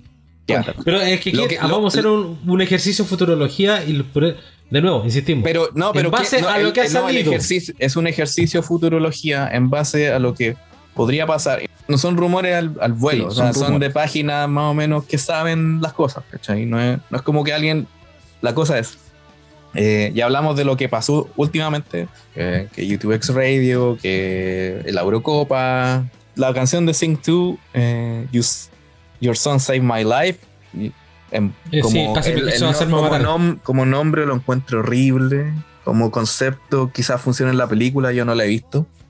Em, y la canción, al menos la primera parte, la encuentro más o menos bien. Después llega el coro y es como insufrible, porque es como, es demasiado como, como cringe, como dirían los jóvenes. Empalagoso. Ya. Em, pero ¿qué se viene para adelante? O lo que se, cosas que están confirmadas y como rumores, pero que tienen ciertas bases. Confirmado. Viene una autobiografía de Bono, escrita por Bono, un libro. Puede ser fome. es, parte de lo que eh, había pensado sobre la otra noticia esto de la serie de Netflix, la posible serie de Netflix con con J.J. Abrams. Uno dice, ¿y qué hay que contar? Si igual son como. podríamos decir que YouTube es una banda bastante fome en, ciertos sentidos. Pero quizá hay cosas que sí, no sabemos. Puede, puede, que, puede que Bono hable en su, en su libro de el accidente cercano a la muerte que tuvo hace 6, 7 años, del que no se sabe mucho, casi nada. Son puras inferencias. Eh, puede hablar de cómo todas estas cosas de que. ¿Por qué Bono como que se ha llevado como todo el, odio últimamente, en los últimos 15 años, yo creo? Porque se ha, se ha estado metiendo ahí en, cosas políticas, metiendo las manos al barro con gente que a, mucha gente no les gusta. Y quizás puede hablar de eso también, de cómo lo que ha sido para él. seguro. Claro, porque lo que ha sido para él, esa experiencia, el cómo es visto por la banda, cómo es visto por su familia o por o por el público, lo que él piensa. Eh, ya vimos un poco de eso en, en, The Innocence Tour, cuando en Bullet the Blue Sky estaba como esta conversación entre el bono joven y el bono actual. Veo unas caras ahí de. Loco, pero No queremos saber más de Bono. eso mismo iba a decir. Bono es como, por favor, si ya. Quizás, ya, pero eso somos nosotros, nosotros que sabemos el día que, consumimos eso, claro, nosotros pero, queremos saber. Pero en, el fondo, ¿quién más va a querer saber? O sea, no, si no son fanáticos, el resto lo odia, Y Mira, hay un ¿cómo ¿Cómo? ¿Ah? Hay un uno, por favor. Que, le, que le encanta ese tipo de, de libros. Me encanta. O sea, a mí me pasó que cuando yo viajé a, Canadá me, me, topé como con cuatro o cinco personas en el par de aviones que estuve que estaban pero leyendo, pero metidísimos la biografía de, o la autobiografía de la Michelle Obama. Eh, y, se notaba casi como que las librerías estaban, ya tenían muchas copias, la gente lo compraba mucho. Pero, Francia, la misma conversación de siempre que tenemos que tener. En Estados Unidos, Canadá, hay público para todo. Entonces, en realidad, no es que haya público grande, sino que eh, hasta el público más chico deben ser al menos 5 o 6 millones de personas. Por eso, a eso voy. O sea, con eso respondo a la, pregunta que es, ¿quién quiere leer eso? Los gringos van a querer leer eso. Son, son productos que están lanzados para ese tipo de mercado nomás. Bueno, pero, pero, pero, es, un libro que sea, que por mucho que a mí también me cargue como el, enfoque gringo, es un libro que se va a lanzar en todo el mundo. Eh, y puede ser igual que el libro, el libro autobiográfico, no sé, de Bruce Springsteen, que yo lo tengo. Yo soy fan de Springsteen, sí. Y lo compré en Chile y está traducido al español y también está en Brasil y, y bla, bla. Y, por el libro se supieron muchas cosas que no se sabían de, Bruce, porque nadie las sabía, porque él no las decía, no las contaba, se supo que tuvo depresión, y podemos saber muchas cosas de Bono que no tenemos idea en realidad. Ya, pero a mí lo que me pelota es el, enfoque, y si tú mismo como anticipaste esas cosas que hace esto, en palabras de aburrido. Bueno, es un libro, no sé, vaya a esperar la película, algo así. No, porque de hecho me encanta. La serie de Netflix. De hecho, me encanta leer. De hecho, a mí, a mí lo que más me gusta leer, de hecho, son eh, libros precisamente de cómo se hicieron cosas. O sea, desde primera persona, como alguien que no sé, eh, escribió un guion para una película y todo el proceso para poder llevarlo a cabo. Ese tipo de libros, de hecho, me gustan más. Pero puedo leer también eh, ficción y cosas así. Pero ese tipo de libros me gustan. Pero esto de bueno. Pero quizás sea sobre. También involucre eso. No sabemos. Lo, pero, no sabemos. Lo único, lo único, que sabemos es que. Espera, voy a buscarlo porque lo tenía por aquí. Es que se supone que se iba a lanzar el, el 2019, pero se, se, atrasó, se atrasó. Em, no hay una fecha, pero ya debería ser, no sé, de aquí a fin de año, al otro año. Bueno, quizá eso se enlace con el otro rumor, pseudo noticia que se supo hace poco de que estarían trabajando no en uno, sino en dos discos. Aquí estamos en la Ah, parte uno como de- el futuro. Remixes con cuerdas y. deja, deja contar la noticia porque ustedes la Ah. leyeron, pero la gente no. Se supone que hay un disco que debería, parece que está completo y que ya entregaron y que son canciones antiguas como reversionadas. Y eso involucra alguna acústica. A mí no me gusta esa idea para nada porque siento que acústicamente no, no- no le pegan al gato.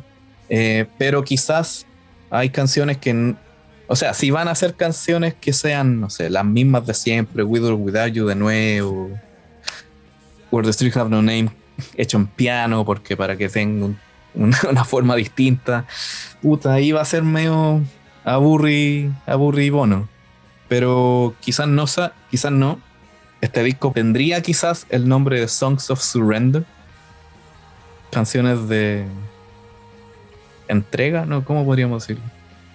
Dale con el songs. Sí, Eh, le, como le gustó toda el Songs. Sí. Bueno, hace años que estaban la idea del Songs of Ascent, ¿eh? Mm. Canciones de ascenso, que son como de- muy religiosos.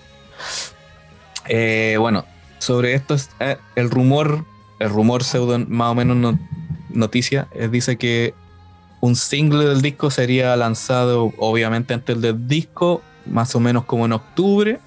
Y para los que no estén muy felices con una idea de canciones, de como un refrito básicamente de canciones, habría otro disco con material nuevo para el próximo año, a comienzos de 2023. Ahora, claro, cuando leí esta, yo esta noticia fue como, "Eh, ya no necesito más versiones de New Year's Day. ¿Cierto? No, no queremos otro Beautiful Day que suene un poco distinto, aunque le cambien, no sé, el, el tono o quizás las letras son los que cambian, no se sabe. Eh, pero también leyendo, no sé, me puse a leer en algunos foros y encontré uno que decía algo, no, no son, no es como algo como eh, oficial, pero dice que si incluye algunas canciones que ellos han mencionado en los últimos, en los últimos años que han estado como dándole vuelta, ahí, ahí lo encontré más interesante porque la lista que este personaje dijo involucra Surrender, When I Look at the World, Heartland, If You Wear That Velvet Dress, Every Breaking Wave, Drowning Man. Entonces se involucra canciones que son conocidas, no sé, em, Stuck in a Moment de nuevo, no sé.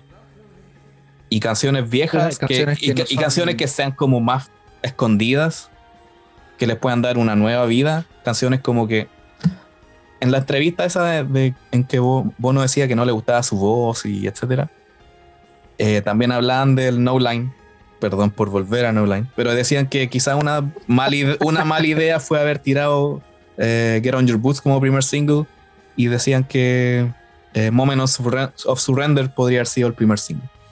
Entonces quizás esa sea parte de la idea, como canciones que ellos pensaron que querían haber tenido una mejor vida que les van a dar como un, un nuevo estilo. No sé qué les parece esta idea, noticia, rumor. Bueno, si lo sacan piola. eh, No, si lo sacan piola, sí, obvio, pero. y Eh, obvio que los vamos esa a comprar opinión. y no sé qué, pero. Ya, ya no sé si lo vaya a comprar, o sea, es como lo voy a escuchar en, en Spotify. Pero. mm, eh, Tidal. Sí, no, Tidal. no, no, no es malo tener como una, una reversión, pero eso también te habla un poco de- del agote creativo, porque ¿cachai? viene a, re- a- a reafirmar el punto. O sea, cuando ya estás llegando a, ten- a sacar versiones De las nuevas mismas de las canciones. mismas canciones que tenía ya antes, como que chuta. Eh, Es que igual depende, porque muchas veces hemos hablado de algunas canciones que se nota que las dejaron a medio terminar, donde el trabajo de producción fue El pop. como dejáis toda la. Claro, el pop, ya. Pero algunas de las mismas canciones que, que, que podría decir este otro personaje ahí en foros que, que podrían, no sé, pues, Surrender, cosas así, de discos más viejos. No sé, que ahora hicieran bien una Celebration, por ejemplo, no sé. A mí lo que me incomoda es pensar en que las reversiones, claro, van a ser. Ya, obviamente las canciones más viejas, yo creo que tienen que trabajar sí o sí con el cambiar la, la escala de la canción porque. eh, la voz de Bono ya no creo que esté como para, para ese tipo de cosas. Tienen que bajarla, sí o sí. Mm. Uno, medio, uno, uno y medio, dos tonos incluso más abajo. Es cuando empiezan a, a a hecho otra vez de nuevo con el piano, empezar a hacer menos. No, olvídalo, no, chao. Sí, No, no soy- el piano. No, y no, y no. O, o hacer las acústicas. O sea, solamente los dos DH con bono. O, No. o peor aún, no, o peor aún, no, que la hagan así como orque- orquestadas. Ah, bueno, swingers. sobre eso, ya, está bueno. Qué bueno que me recordaste eso. Porque esa, esa es la otra opción. Eso, de hecho, ya hemos visto cosas. Puede salir bien, pero a veces en realidad no cambia tanto la canción, solamente cambia el arreglo. Y eh, dentro de esas canciones como escondidas, no sé cuáles se podrían beneficiar con ese tipo de arreglos. Voy a tratar de mezclar todas las cosas porque ahí dijiste eso de la, de la orquestada. Em, hace algunas semanas o meses, ya no me acuerdo, pero lo voy a buscar al tiro porque recién lo vi el 30 de enero. Subimos la noticia de que. Esto lo vi en Twitter y lo, lo puse al tiro en, en la página y en todos lados. Según palabras del mismísimo Alice Cooper, en entrevista con Eddie Trunk, el famoso productor Bob Ezrin estaría trabajando con YouTube. ¿Ya? Ese, yo también había visto esa noticia también. Sí, po. ya y Bob Ezrin, esto fue en enero. Bob Ezrin ha trabajado con Alice Cooper, con Kiss, con Pink Floyd, Peter Gabriel, The Ramones y, y una tracalada de artistas más. O sea, un productor de renombre, ¿ya? Hoy día supe de que Bob Ezrin fue el productor del YouTube en la BBC. El, ese como concierto orquestado, cuando salió el Songs of Experience, que no sé si... yo creo que lo han escuchado. sí. Sí, sí, yo lo escuché Y- por ahí, pero no le encontré, no le encontré mucha gracia porque encuentro que los arreglos no tenían nada que ver con las canciones. O sea, no, Ya, pero o sea, bueno, ahí, ahí no sabría decirte quién hace los arreglos orquestales, ¿un productor? No. ¿Sí? un compositor. eh, O sea, o sea, un dependiendo. eh, de no, claro, dependiendo del, del, del nivel musical que tenga el productor, que normalmente sí lo tienen. Saben mucho de música. Los arreglos lo ha- de la orquesta los hacen los productores. Ya. Efectivamente. Porque él fue el productor de eso. Al menos Sí, a mí, muchas- muchas las gracias. al- había- habían canciones como que, no, With or Without You, como que no, no, le, no le hizo nada a la canción, la orquestación. Pero a las canciones nuevas, a, la no- a las canciones nuevas, y no sé, a All I Want Is You, bueno, esa no era tan difícil de orquestar, pero Pero es que si ya tenía arreglos orque- orquestales. al pues. final. Ah, no, toda la Sí, vida. pero no, pero. O sea, si pero- unos pero- violines pueden decirse- Pepo, la canción son tres notas. Es, el- es justamente eso iba a decir yo. Es súper difícil generar arreglos que sean realmente aporte para canciones que tienen 3, 4, 5 notas. Es, es difícil. O sea, para un, Sí. un pro- un productor no puede tampoco hacer magia con eso. O sea, una sinfonía tiene 5000 notas distintas. No, no, pero no, agarrar- no, no, no, no, no, no lo veo así, porque, o sea, Francis, perdón, porque en realidad, si son, está bien, pueden ser tres acordes toda la canción, pero eso significa que está sobre una escala. Sobre una escala tú puedes Sí. empezar a hacer todos los arreglos. No, sí, Sí. sí, hay material, solamente que Pero la ¿cómo, idea cómo está en transformas? que, en que, claro, la idea está siempre en el balance finalmente, donde no termines haciendo una pequeña opereta, ¿cachai? Con tanto arreglo y florituras que podéis Eh, ponerle. Exacto, eso. eh, Eso es. A una canción que en realidad es súper íntima. Por ejemplo, No, pensando en no, la misma y cómo, no, cómo va- cómo no perder la esencia de la canción o que no se pierda la canción que está en la mente de la mayoría de las personas haciéndoles demasiado arreglo, o sea, que no transformarla en otra canción. Entonces, yo me acuerdo que de todos estos experimentos, el más famoso fue el de, el de Metallica, y la verdad es que no, no le aportó nada, creo yo, fue, fue un lindo show nomás, pero no, no sé. Loco fue. No sé, ah, no sé. es- ese- el, el LSIM es un discazo. A ti te guste Pepo no significa que El do- wow. No, p- p- pero es distinto porque después hicieron un, un SM2 hace tres años y no era ni siquiera parecido. Pero que ya ahí habían agotado las canciones buenas en los primeros, pues, pero- Y aún, aún así, Sí, por no, eso. porque- O sea, pero ya, da lo mismo. Em, Ahora, pero igual, ahora, ya. Bob, ahora, Bob Ezrin podría ser quizás productor de este nuevo disco, o sea, de este disco como de refritos, o puede ser parte del nuevo disco que se supo, el que saldría después, como inmediatamente después, em, que debe, que se supone que sería como muy rock and roll, ¿ya? Y que podría ser en el que está trabajando con, con Ezrin, ¿ya? Eh, ahora, ¿cómo, ¿cómo estoy mezclando todas estas cosas? Si sale la autobiografía y sale este disco que presente como a YouTube en una forma distinta, es como decir, mira, tenemos estas canciones que les gustan a ustedes y estas canciones que no les gustan y las vamos a poner de otra forma para que les gusten. Y puta, pues se puede poner todo como en la palestra nuevamente y después sacan un disco nuevo y después sacan una gira y te dicen, mira, aquí tenemos una gira que va a tener canciones nuevas va a tener las canciones clásicas de siempre va a tener canciones clásicas de otra forma, de un nuevo estilo. Igual como que un poco mm, uniendo puntos, pero que puede tener un poco de sentido. O, no creo. Podría ser, aunque, aunque no sé si es que se vayan a arriesgar a esta altura de la carrera a hacer una gira con mucho material que no, que no le llegue, que no sea tan popular, digamos. ¿No viste la gira anterior, pues?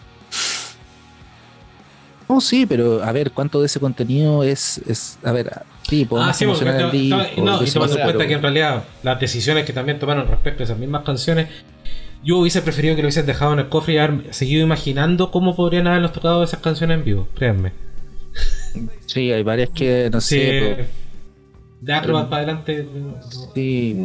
Es como, bueno, en serio, de verdad que hubiese preferido que haber seguido imaginando cómo habría sido que lo hubiese tocado con el bono pip de voz ahí en, el su TV Sí, pero es que si nos podemos como el cómo habría sido, terminamos Pero es que ese, finalmente ese, pero finalmente es el tema cuando tú empiezas a reversionar canciones viejas eh, o que no hayas tocado durante tiempo, o sea, y que nunca, o que nunca lo hubiese tocado en vivo. Cae, cae también la posibilidad de que en realidad por algo no la el, el, aplauso termina siendo forzado como ya, por fin. Eh, pero que el resultado sea desastroso. Entonces, no sé, ahí de pronto igual creo que ya tienes que empezar a revisar el carnet y, eh, y eh, hacer raya para la suma en cuanto a su carrera y empezar a pensar, claro, qué, va, qué hacer para adelante. Si, ya, eso, eso, para eso hablamos. Eh, ¿Para dónde va esto? ¿cuál es, porque, en, qué va a terminar esto? ¿Cuál va a ser lo que va a quedar? ¿Qué es lo, y si va, va como bien encaminado o no. No sé. Porque igual yo siento que si van a hacer un disco entre medio, antes de un disco nuevo, otra vez visitando canciones viejas del tipo que sean, de las más conocidas, de las más desconocidas, es también otra vez una vuelta a revisar su carrera, una vuelta otra vez a, no sé, buscar material que ya hayan probado y que a lo mejor lo, verlo nomás de otra forma. O sea, también habla un poco de que ya la capacidad creativa no está precisamente en su mejor momento. De que a lo mejor ya se anteponen otras cosas antes de. Entonces, yo por lo menos me voy a seguir preguntando siempre. Yo ya creo que no vale la pena seguir haciendo discos nuevos. Si van a hacer cosas así, ya bien, les permite mantenerse con productos en el mercado, con el nombre dando vueltas. Pero yo creo que a esta altura ya no necesitan eso para salir de gira. Pero es que ahí se transformarían en los Rolling Stones. ¿Por qué? Porque... y yo creo que ya es un buen momento. O sea, todavía están en un momento digno como para poder hacerlo. Exacto. Yo creo que sí deben transformarse en lo que se transformaron los Rolling Stones en algún minuto. Eh, ya. Y si sacan un disco entre medio. Es que eso ahí ya. ¿Cómo? Si sacan un disco entre medio es bienvenido, pero el disco ya no va a ser la base de. Para, mira, para mí la fórmula a la que deberían y que es probable que, tomen, hacia la que deberían ir, es básicamente lo que hicieron con la gira del, del de Joshua Tree. Básicamente es muchos mucho grandes hits. En el caso del Joshua Tree, obviamente era el disco completo, pero se entiende. Y, tocar una o dos canciones del disco nuevo al final, y sería el single. Y está bien. Y, yo no se los criticaría, porque ya son un, ya están en edad como poder hacer eso y está bien. O sabes que por, eso, es que hay, espérate, antes, de que se me vaya la idea, es que sabes que más que pensar en, que tengan que sacar material nuevo para justificar la gira, es el disco de compromiso por compromiso para salir de gira. Exacto, pero, sí, creo que eso pero, técnicamente todos los artistas hacen lo mismo, es el disco para, para, para tener la gira a menos que se a menos que de verdad sea los Rolling Stones. No, no, no, no, o sea, piensa, no sé, estoy poniendo un, ejemplo burdo, pero no sé, pues Capital Cities de haber salido de gira como por 10 años con una canción. ¿Quién? Capital, Cities, ¿quién? pero ¿quién conoce eso? Ya, porque es el pero, punto. Bueno, pero así salieron de gira, no necesitaban otro disco. Ya, pero la baluza. Ya, pero. Y cuando una- sacaron el segundo disco, ya a nadie le interesaba porque solamente querían escuchar Safe and Sound. Y el cover de Madonna, yo creo que ahí sería. Y no tenían más material. Bueno, hay, hay muchas, hay muchas bandas así, hay muchos ejemplos de bandas de ese estilo. Yo creo que a la larga, eh, si les das más espacio para que ellos puedan hacer su propia música, lo que ellos quieren hacer o pueden hacer, tengan tiempo, tengan en sus ya tienen sus propios estudios y tienen todos todo eso a disposición de ellos, les puede salir un trabajo mucho mejor que tratar de venir y, y con para fecha, que saquen claro. algo. Pero ya están en una época en donde es mucho mejor que hagan eso. Pero quizás ese otro segundo disco sea eso. ¿Cómo así? Por eso, el- a ver, la noticia que daba el Pepo era que de los dos rumores son un disco que podría salir ahora, el, El disco, digamos, el disco de refritos y el disco de cosas nuevas. disco de cosas nuevas sería para inicio del 2023. Con, Que es como, que mira, básicamente es como un, un 1-2. pero no, piensa en un 18 Simples con, con, eh, con orquesta. Con online, claro. con 18 Simples con orquesta y después sale un online. Esa, a- a- más o menos en esa estructura. Claro. Claro, que igual responde como a, a lo que la industria le pide, a eso, a eso vamos.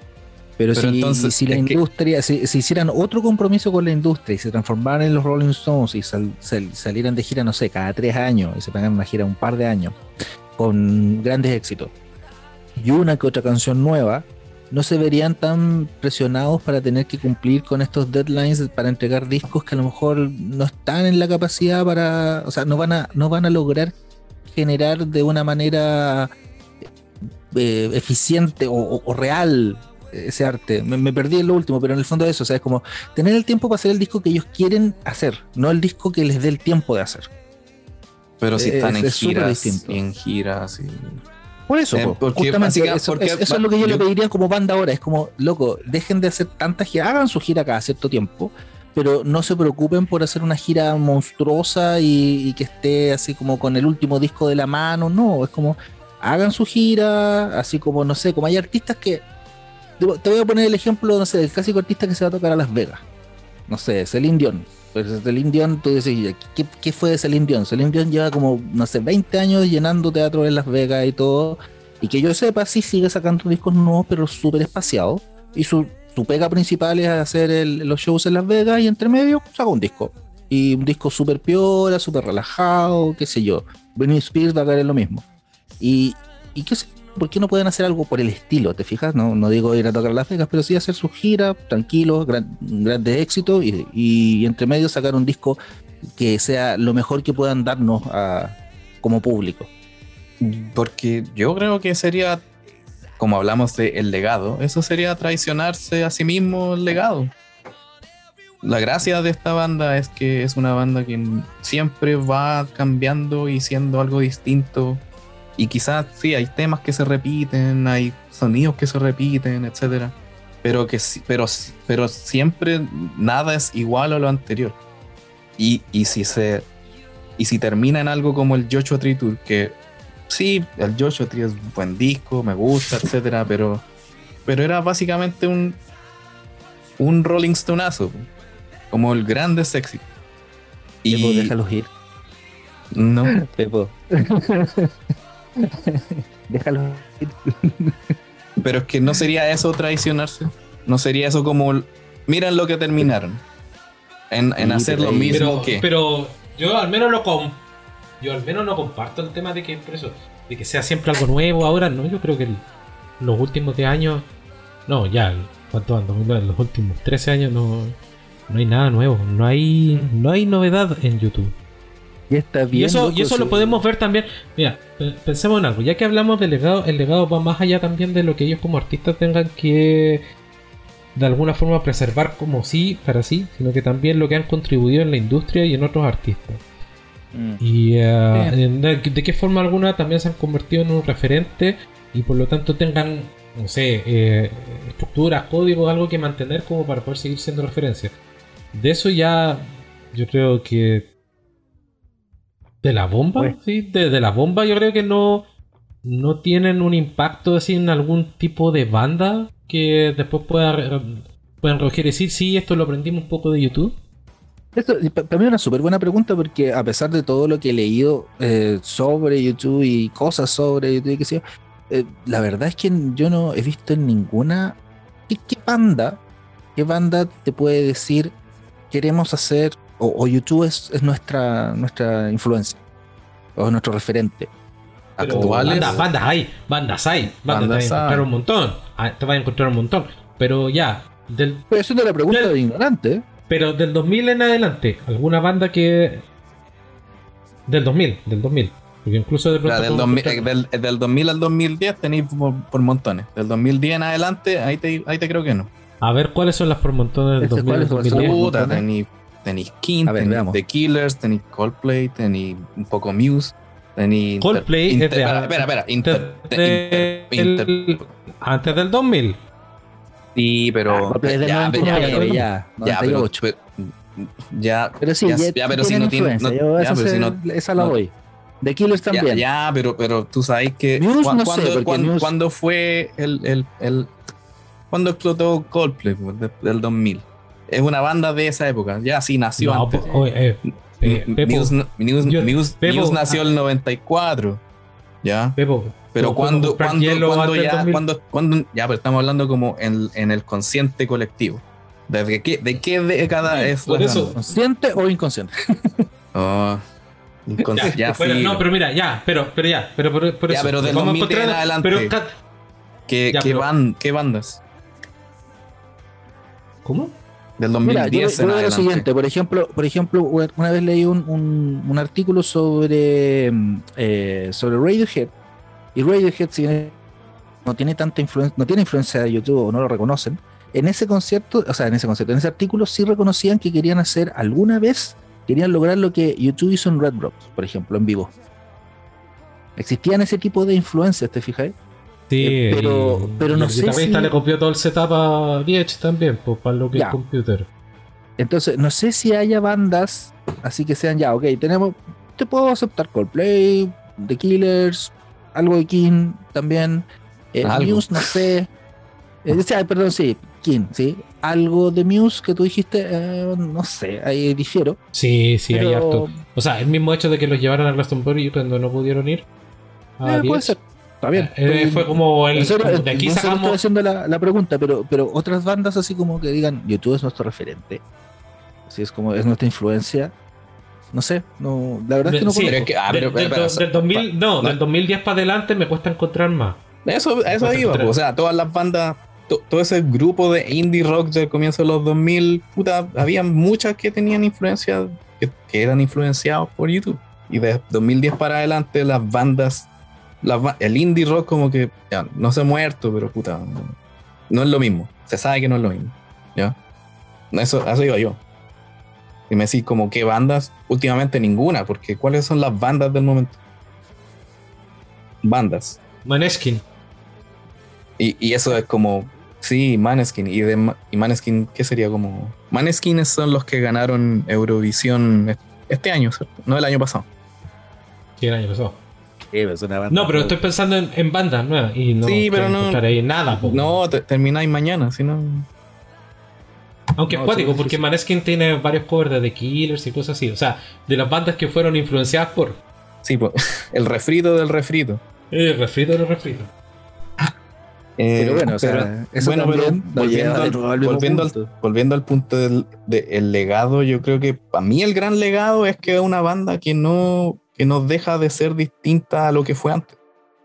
Y de que en, en los comentarios de Facebook y de Instagram muchos hablan de, eh, bueno, el sonido de The Edge, el rock de estadios que marcó una época, eh, de, ese, de ese tipo de cosas que estamos todos de acuerdo, yo creo. Y hay mucha gente que también dice, no, como que ya. como que fue. Como que el, el último gran disco fue el 2000, o que el último gran disco fue el No Line. Eh, claramente la última época no le gustaba a todos. En parte, quizás, no sé, la cantidad de productores, el sonido es distinto, eh, no, no se siente muy cercano como antes, no sé. Pero si me habláis de, si me habláis de legado, yo creo que es no sé qué tanto ahora, pero por un momento estaban demasiado enfocados con esto de la relevancia y de la relevancia. Es un concepto como bastante, em, no sé, extraño para mí que no es ni siquiera como ser el, el top, es como el- es como que le pregunten, es como que quieren ser como un oráculo. Y ya no son el oráculo, y eso lo sabemos, porque ¿qué banda es el oráculo a los 40 años?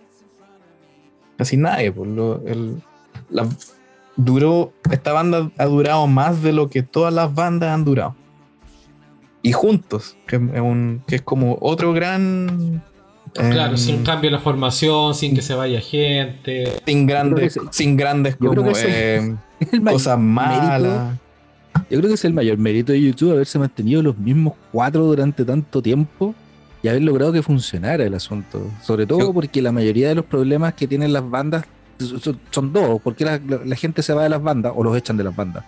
Eh, uno, alcoholismo y drogadicción. Y dos, plata. Sí. Y lograron mantenerse como. Lograron manejar esos problemas, digamos, súper bien dentro de.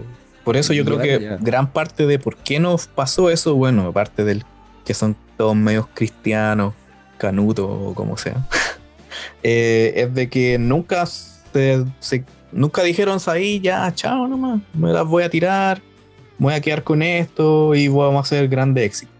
La- lo que han hecho muchas bandas, casi todas las bandas. Y yo creo Sí, que eso lo puedo, lo puedo reconocer. O sea, de hecho, eh, la fuerza creativa que es siempre está buscando algo más que hacer. Sí, o sea, mira, em, un ejemplo, no sé si el jueves o el viernes salió un... El viernes, creo. ¿Cuándo fue 8? Hoy día es el 8. Era como un evento por... Como un evento online por Ucrania. Stand Up for Ukraine. Y como que, no sé, muchos artistas postean cosas. Y YouTube subió una versión de Walk On. Bueno, YouTube, Bono y Diech. Que la grabaron como en el patio, no sé, fil. Eh, y era una canción, bueno, eran los dos en guitarra y voz. Y le cambiaron la letra. Y si ven el video, bueno, ahora yo, bueno, pronto vamos a tener la, para cuando se escuche este podcast ya va a estar arriba el- la nota con la letra, porque la, la- escribí. La letra está buena, o sea, no no es tan cringy como, no, no da vergüenza ajena, no sé, como la de Sing 2 o como el video de, de a comienzos de la pandemia, que será como el pic vergüenza ajena. Esta está buena y como que eh, tenía un poco de, de carácter y en un momento como que llegando para el final como que se sintió un poco el, el YouTube clásico, como, el- como una fuerza interior que, que no, que podréis decir que no está últimamente. Yo no lo comparto, pero, pero se siente. Yo no sentí nada de eso. O sea, Yo no la quise, yo no la quise ver, no la quise escuchar. No, yo sí, no, sí, yo no la No, yo también, yo lo entiendo, tuve miedo, tuve miedo porque dije, ay, otra vez esta mierda, pero, pero me puse a escuchar la letra y está bien, y no, y no me dio vergüenza ajena como las anteriores. No, a mí no, Y no que- me produjo nada. Y eso es. No, porque es una, es guitarra y, el, y bueno cantando, musicalmente, nada, pero hay algo, hay un algo. Bueno, es nada o algo, porque igual, o sea. No, o sea, nada musicalmente. O sea, es, es como que le ponía una fogata al lado y, y está ahí en la playa, ¿cachai? Los enanitos verdes, más o menos. igual. Claro, hoy qué canción de Claro, mierda. eh, entonces Wacom es como las viejas cartas de YouTube. Entonces. Sí, Eh, pero es walk on, Pero- no es one. Sí, por lo menos. eh, sí, por lo menos. Y, y también les sirve a ellos para Bueno, igual- la canción, porque Claro, Tú, que como igual que- reinterpretada One puede ser una canción proguiana incluso. ¿sí? Tan, Sí. extraña esa, tan extraña esa letra que en realidad te puede pero, un- pero Walk On es una canción más o menos famosita, pero que tampoco es tan famosa y que le podéis dar otro giro. Ya, bueno, para mí en el fondo Ya, pero, pero, que pero, yo- pero, pero pero, para, no, pero para- no. para- sorry, No, para no, terminar, para terminar mi, mi idea, es como que si se queda, si, si, si van a lo de los Rolling Stones, es que la banda se acabó, de verdad. Y ahí puede que se acabe en serio, en el sentido de que em, ya no hay nada por lo que luchar. Pero, ¿sabéis qué? Que yo, yo creo que ni Luchar. Franz ni yo en- íbamos, a- íbamos- No, yo creo que ni Franz ni yo íbamos a eso. El punto está en que a esta altura yo ya no les exijo nada. Ah, obvio. Al menos como, Sí. como, espérate, como fanático. No les pido nada. Pero si sacan algo y me sorprenden, voy a ser el Gil más feliz del mundo. Claro, Y porque sigue yo siendo, creo que- yo sigue creo que siendo la igual- banda de mi vida. Pero por eso, no siento que a esta altura trabajan demasiado corporativamente en el sentido de que hay que cumplir con plazos para giras. Para... Imagínate que en dos años de pandemia, donde no tuvieron en realidad ninguna exigencia, lo que sacaron fue. De la forma que sea, lo que sacaron fue esa canción para esa película. Claro.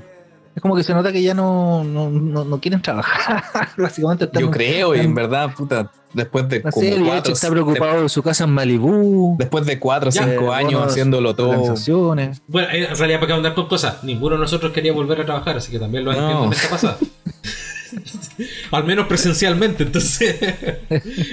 pero, pero mira, o sea, a, mí, una cosa que estaba pensando ahora que mientras estaba escuchándolos es a mí lo que, me, lo que me molesta un poco, entre comillas, es que los últimos discos yo los vuelvo a escuchar y siento que no envejecieron bien.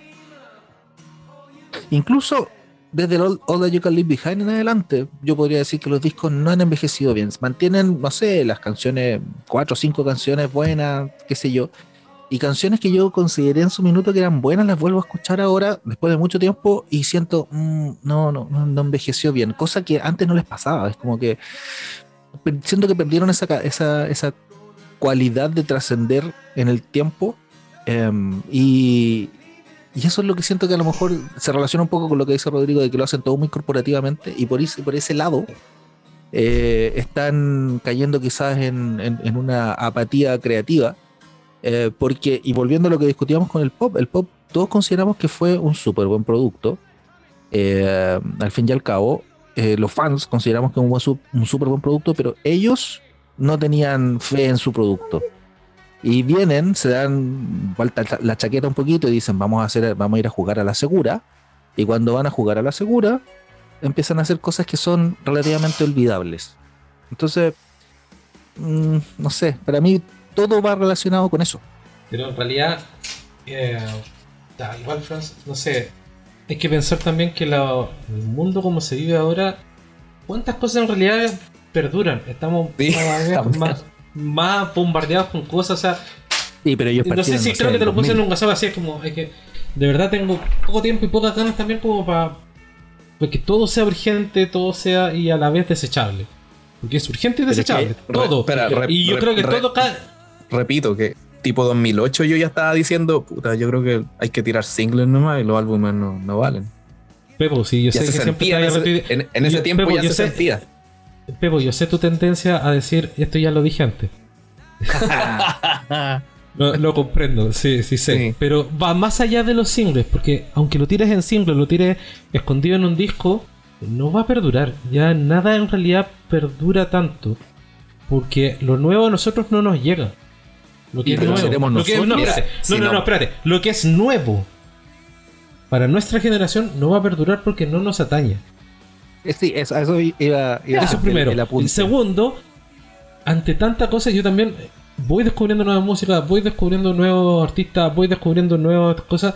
Y eso me va llenando de pronto el espacio y, y siento que, claro, si no es actual, si no es relevante, y, o si no me toca algo directamente. Porque de verdad que ahora empiezo a sentir la música nueva de YouTube como lejana. No mm. necesariamente que sea memorable, no. La siento lejana. Que no está hecha para ti. no sé, pero no voy a pedir, oye. No, no para ti, pero. No. Esto no es personalizable, pero en el sentido de que.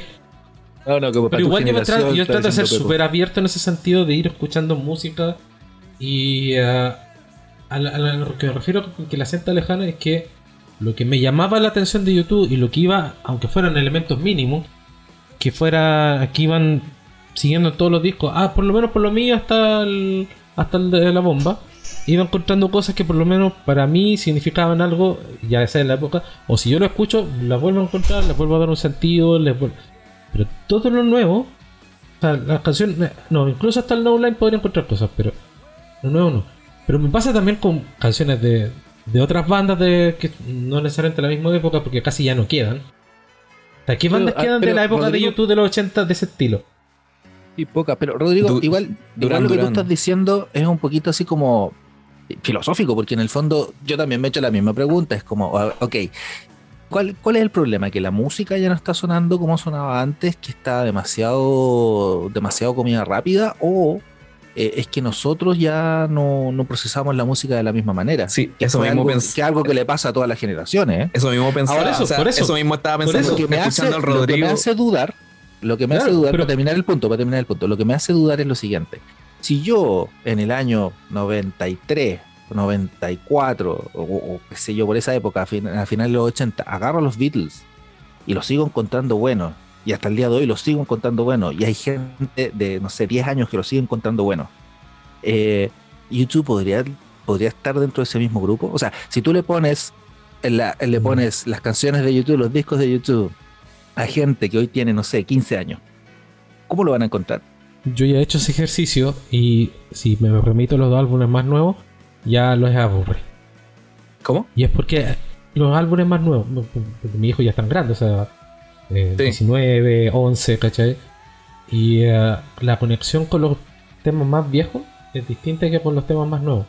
Con los temas más nuevos, del No para adelante simplemente no encuentran nada. Y ahí es donde Hay a, problema. a lo que quería, a lo que quería apuntar es que en realidad, claro, puede ser un tema de producción, puede ser un tema de la estructura musical. El tema es que son temas diseñados para una época actual por gente que no es actual. Ese- esa es la sensación y por eso lo siento Sí, yo lejano. pienso lo mismo. Tam- es Por que eso, también- por eso, por eso la- pasa que, que, salvo que sea música muy buena, muy bien producida, muy bien articulada, donde también encuentres novedades, porque, a ver, creo que Charlie García creo que explicar este tema de finalmente las canciones son melodía, armonía y ritmo.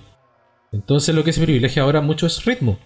Por ahí soy un tradicionalista, pero para mí la música es melodía, armonía y ritmo. Y lo que hay ahora es ritmo. Y se olvidan Eso de la melodía hace- y- Eso lo decía hace como 30 años. Y, lo, y fue en un video de Twitter como hace una semana.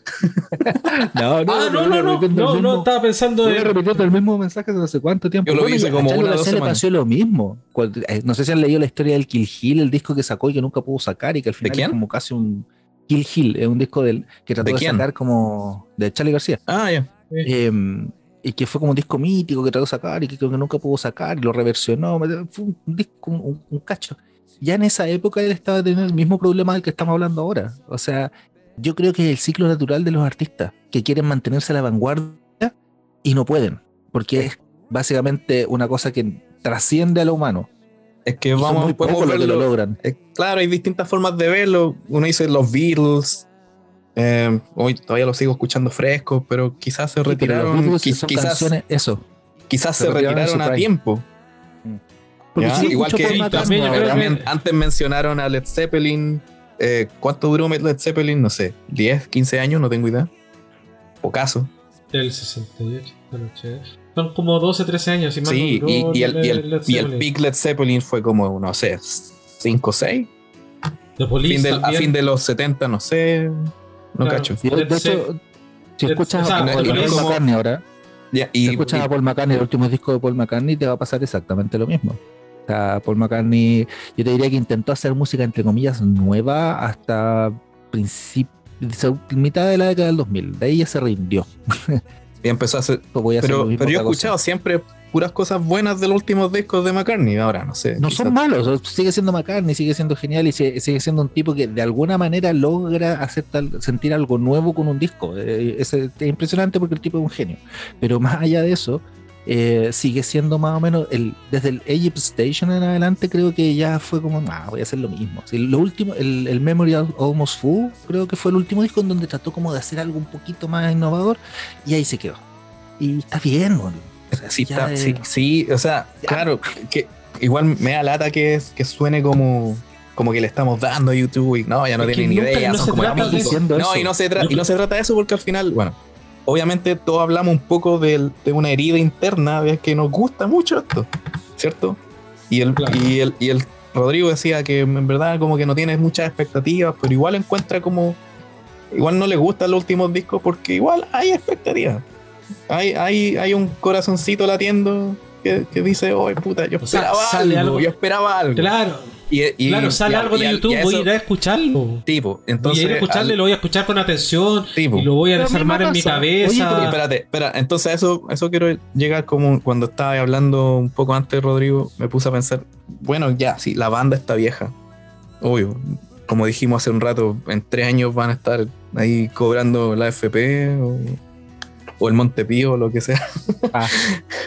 y Los impuestos que no han pagado. Los impuestos, ¿Viste claro. los impuestos que no han pagado. sí.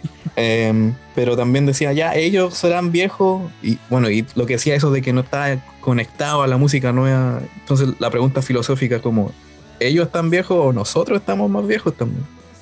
Todos. El tiempo es lo único que es justo en esta vida. Sí, ¿no? Avanza porque- igual para todos. Y Entonces, porque, y porque no sé, no sé ustedes, pero yo, yo, yo nunca he sido como muy fan de la música de mi época.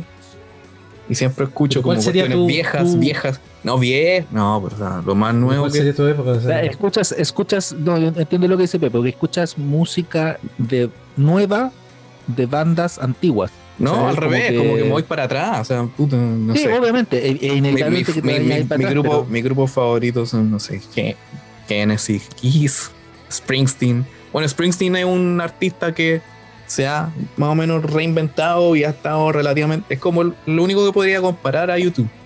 Porque desde que volvieron con la, con la Street Band a comienzos de los 2000, como que de ahí todo fue hacia arriba, todo hacia arriba, todo hacia arriba, hasta llegar a esto de Broadway.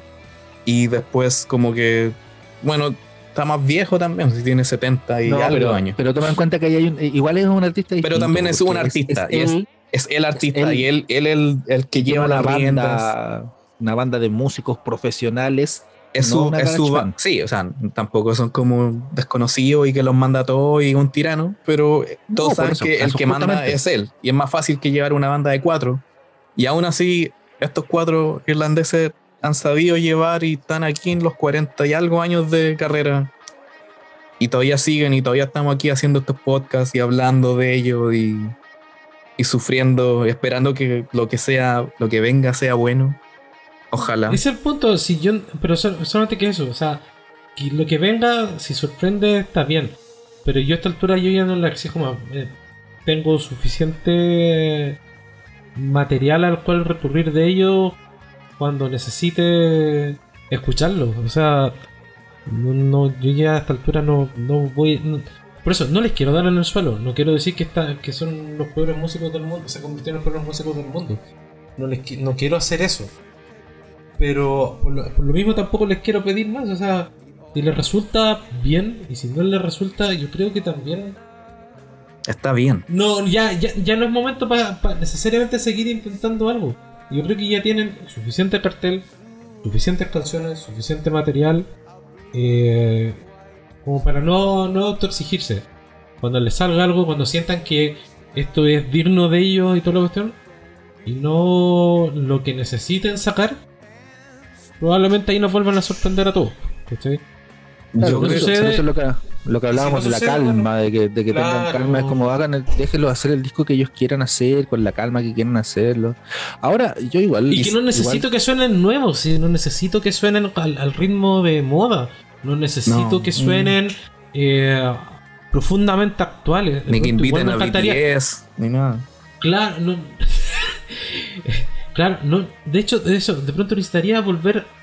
lo- eso, de eso sí soy eh, ah, nostálgico. Palabras de esperanza, volver- hablemos de eso.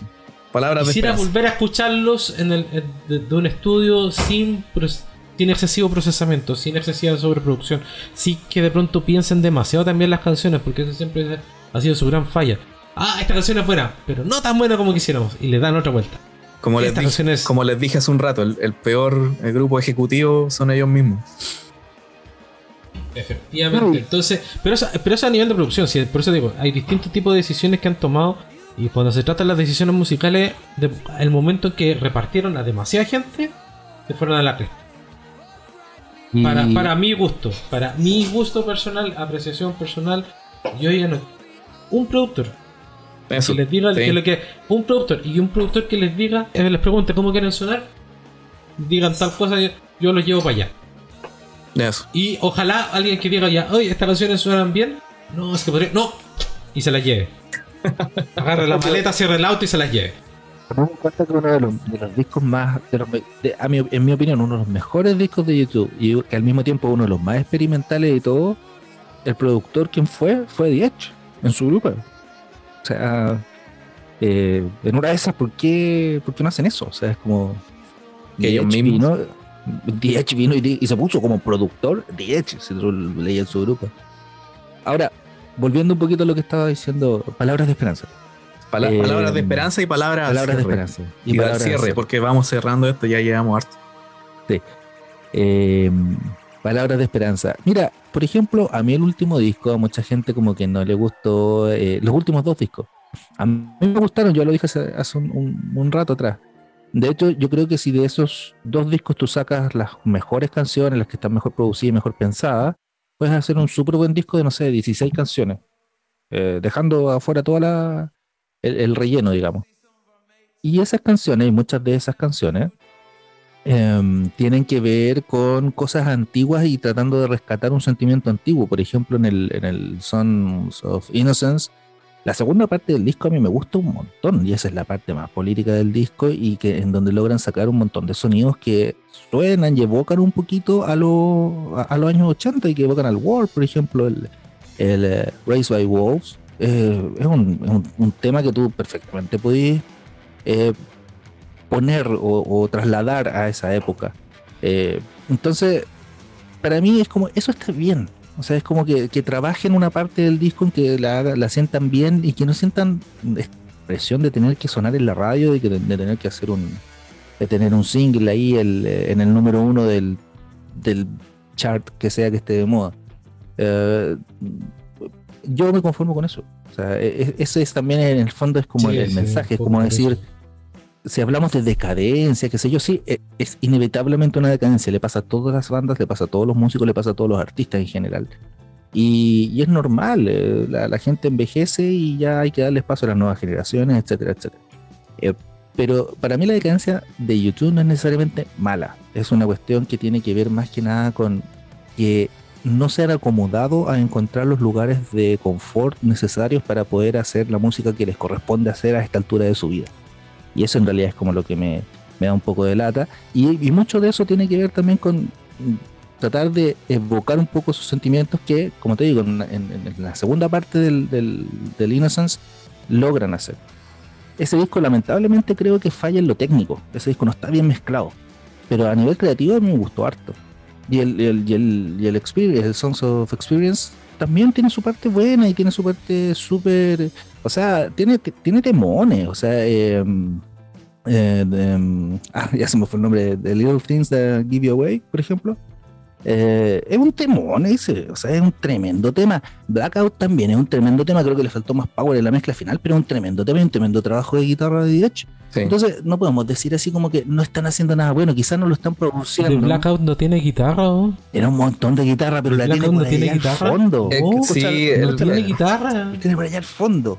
¿Y para qué? sea, eso siempre le he criticado ese tema. Bueno, el punto es ese. No es que no puedan hacer cosas buenas, es que yo creo que simplemente están tratando de seguir. eh, Tienen esta como maldición de haber hecho dos discos tan buenos, tan geniales, que se dejaron la vara muy alta ellos mismos y tratan de hacer un disco quizás que va más allá de eso y súmele todas las otras cosas que hemos conversado durante el, el podcast y al final terminan sumando cero cuando pues, quizás podrían sumar, no sé, 50, pero y eso está bien.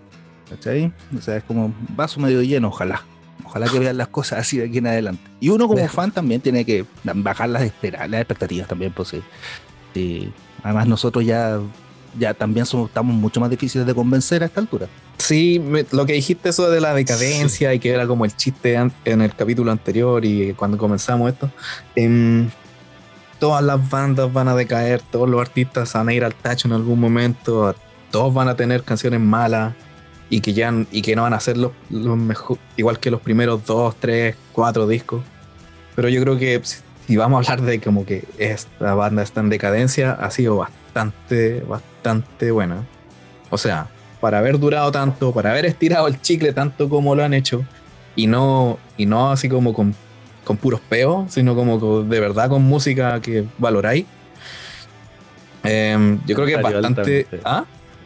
El comentario de alta alcurnia de Pepo. Sí, no, pero es que no, no- no- no- ya llevamos mucho rato aquí, se me, se me agotaron las palabras. Eh, pero pero se entienden a lo que voy, como que si, si hablamos Sí, de una obviamente. decadencia, esta ha sido bastante digna y yo creo que ha sido de las más dignas de, de la música. ¿De la industria? Sí. Sí. Sí, Sí, eso te lo una banda- sí. o sea, primero, en especial o sea, una banda que por- no se acabó a los 10 años o a los 20 En años. especial para ser un Ni a grupo los de gente que 20, no sabía nada de música eh, y que no son Ni a los músicos. 30. Y que todavía no saben. Más o menos. Yo creo que eso, yo creo que esa es como una- No, no, no, no. yo, de hecho, a mí me sigue. No, yo ya sé, por, por la. Por la. Lo que le he leído, las declaraciones de cómo hablan, de. Si saben de teoría musical ahora, la mayoría. El único que no sabe nada de nada y todavía no sabe tocar guitarra es Bono. Pero. Ya no, pero ya tiene no, melodía. Ya, o sea, no, ya no fue ya, pero, ¿cachai? pero igual tiene la melodía en su cabeza. Sí. Em, Y obvio, tiene, o por sea, último, si no, no tiene- podido hacer lo que hicieron. Pero aquí voy, aquí no, no tienen estudios formales. Claro, tienen, tienen el talento. Ya, y de hecho, muchos músicos te van a decir lo mismo. O sea, muchos músicos te van a decir lo mismo. que, por ejemplo, lo que decía el bajista de Foo Fighters. Lo que decía el bajista de Foo Fighters. O sea, finalmente cuando aprendió a tocar bajo, era la misma cuestión que ya hacía naturalmente. Y eso también lo dijo Adam. Y esto lo van a decir todos los músicos en definitiva. Lo que terminan aprendiendo teoría musical, lo, habían- lo igual lo están haciendo instintivamente. Eso porque igual tienen, claro, digo, un, un cierto talento. Pero lo que les lleva a aprender teoría es que en realidad dice, ah, en realidad, si yo sigo esta nota la progresión, debería hacer esta otra. Y si quisiera variar y jugar un poco, tendría que hacer esta otra. Empiezan así, a cabecearse un poco más y lo que yo creo que termina provocando lo que provoca en YouTube. Que le den más vueltas de lo necesario. No, que la música es un oficio, pues, y como que el, eh, esto de la, de la teoría, al final, ¿cuánto? Yo creo que el, el 5% de los grandes artistas pasaron por teoría musical antes de ser músicos. Em, entonces la teoría De- viene sea, después. De la música pop, estamos hablando. Sí, pues no. No, lo que pasa es que los que saben de teoría musical son los productores. Cuando les va bien a las bandas, porque el productor Eso es que de sí, eso sabe. Em, bueno, eh, como no hay una conclusión, nunca íbamos a llegar a una conclusión en esta discusión. Obvio. porque hicimos, porque- tra- tratamos de hacer futurología gracias a ti. pues. No, la- pero la sí, pero la con- sí, pero cosas que no tenemos. no, no tenemos. Y también no podemos cambiar el pasado, entonces. O sea, es un, Ahora en el fusivo doméstico. Vamos a terminar Sí. hablando de cuarzos. no, lo, lo que vamos a terminar Mira, hablando Ya, es que la- tiremos las cartas. Como, ¿Cuándo no quieren sido bueno? Eh, no, pero vamos bajando esto, vamos cerrándolo. Eh, y también aprovecho de anunciar de que va en parte de como para ver cuál es el legado de YouTube, vamos viendo lo que han hecho. No podemos ver lo que viene más adelante, no sabemos todavía. Cuando salga lo vamos a analizar, pero lo que podemos hacer es analizar lo que ya han hecho. Entonces, como ya hicimos un análisis del el disco pop, ahora vamos a hacer un clásico, es como, como esas series que analizan capítulo a capítulo, vamos a ir capítulo a capítulo. Vamos a hacer análisis disco a disco, mes a mes, y, vamos a y no vamos a hacerlo como desde el comienzo, no vamos a partir en Boy ni en October, vamos a ir mezclándolo para que sea un poco más divertido, para que sea más, más sorprendente también. Vamos a comenzar con Actum Baby el próximo mes. Para celebrar los 30 años y medio. Uh, qué sorpresivo. Qué sorpresivo. No, pero también Sí. para, comen- para comenzar con algo puncha al tiro. Y para y porque, bueno, nosotros teníamos planificado un especial 30 aniversario para el año pasado, pero hubo, pro- hubo situaciones eh, domésticas y también de tecnológicas que no resultó. Así que el próximo mayo vamos a celebrar los 30.5 aniversario de Actum Baby. Y de ahí vamos a seguir yendo disco a disco. Y mientras no salgan noticias nuevas de nuevos discos o, o no sé, cosas que valgan la pena darle un capítulo completo. Eh, Igual bueno, yo creo que este va a ser un año como con cierta avalancha de noticias. ¿no? Sí, o sea, De- de- se han- o sea, no solamente de YouTube, sino que de diversos artistas. O sea, del mismo hecho de que empiezan a planificar sus giras, los anuncios, retomar cosas, proyectos, porque de un poco eh, va retornando esta normalidad. normalidad. la que- eh, sí, pues la normalidad en la que, en la que estábamos antes de. eh, entonces, claro, hay que estar muy atentos con los movimientos. Probablemente esos sean los nombres que importen, o sea, productores que estén involucrados. ojalá, ojalá en menor cantidad que antes. O sea, si me dicen que, que, aunque sea Bomber, es que todo esto produjo el disco que más me gusta de Héroes del Silencio. También. Eh, sí. O sea, si me dicen que ese está para un, alguno de los dos discos, y él, él y solo él, y no van a venir, no sé, Will Llama a muertos por ella y a dólares, ¿cachai? Uh, Sí, no, no, mira, ya, ya es, un, es un nombre, es un nombre de renombre y de la época de ellos y antes de ellos. Es como, es, es básicamente un productor eh, de la época contemporánea a Brian Eno.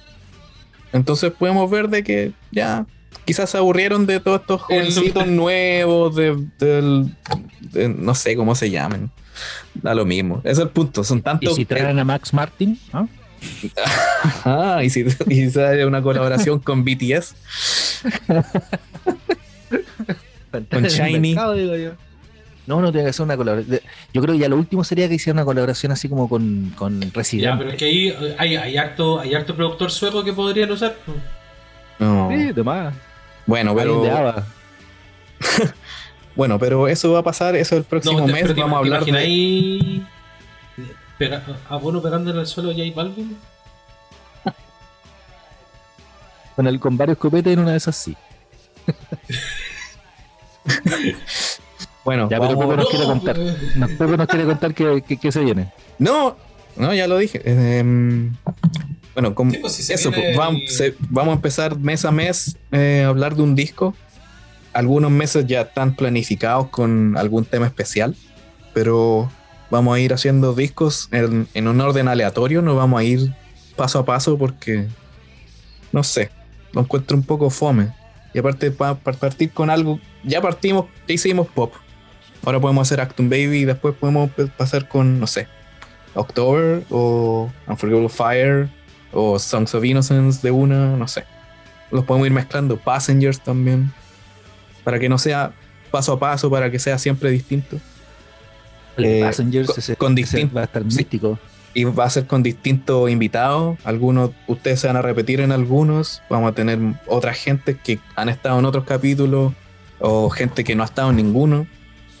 Y así vamos dándole al podcast. Igual tienen CV por, al- por Facebook y Sí, si quiere participar en algún, si quiere participar en algún capítulo, eh, ojalá de los discos más, más desconocidos, sí, anda, October, Boy, Passengers, porque el otro ya, ya están casi tomados.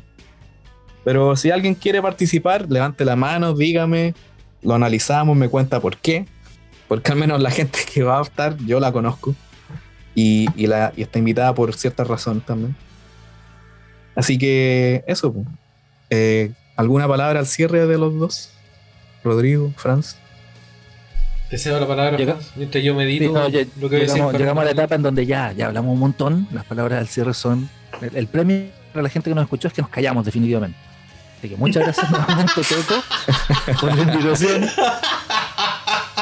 Siempre es entretenido hablar sobre este tipo de cosas que a uno le apasionan tanto. Y muchas gracias nuevamente a todos los que alguna vez han escuchado esto. Sí, creo que voy a ir en la misma línea, en la misma línea de Franz.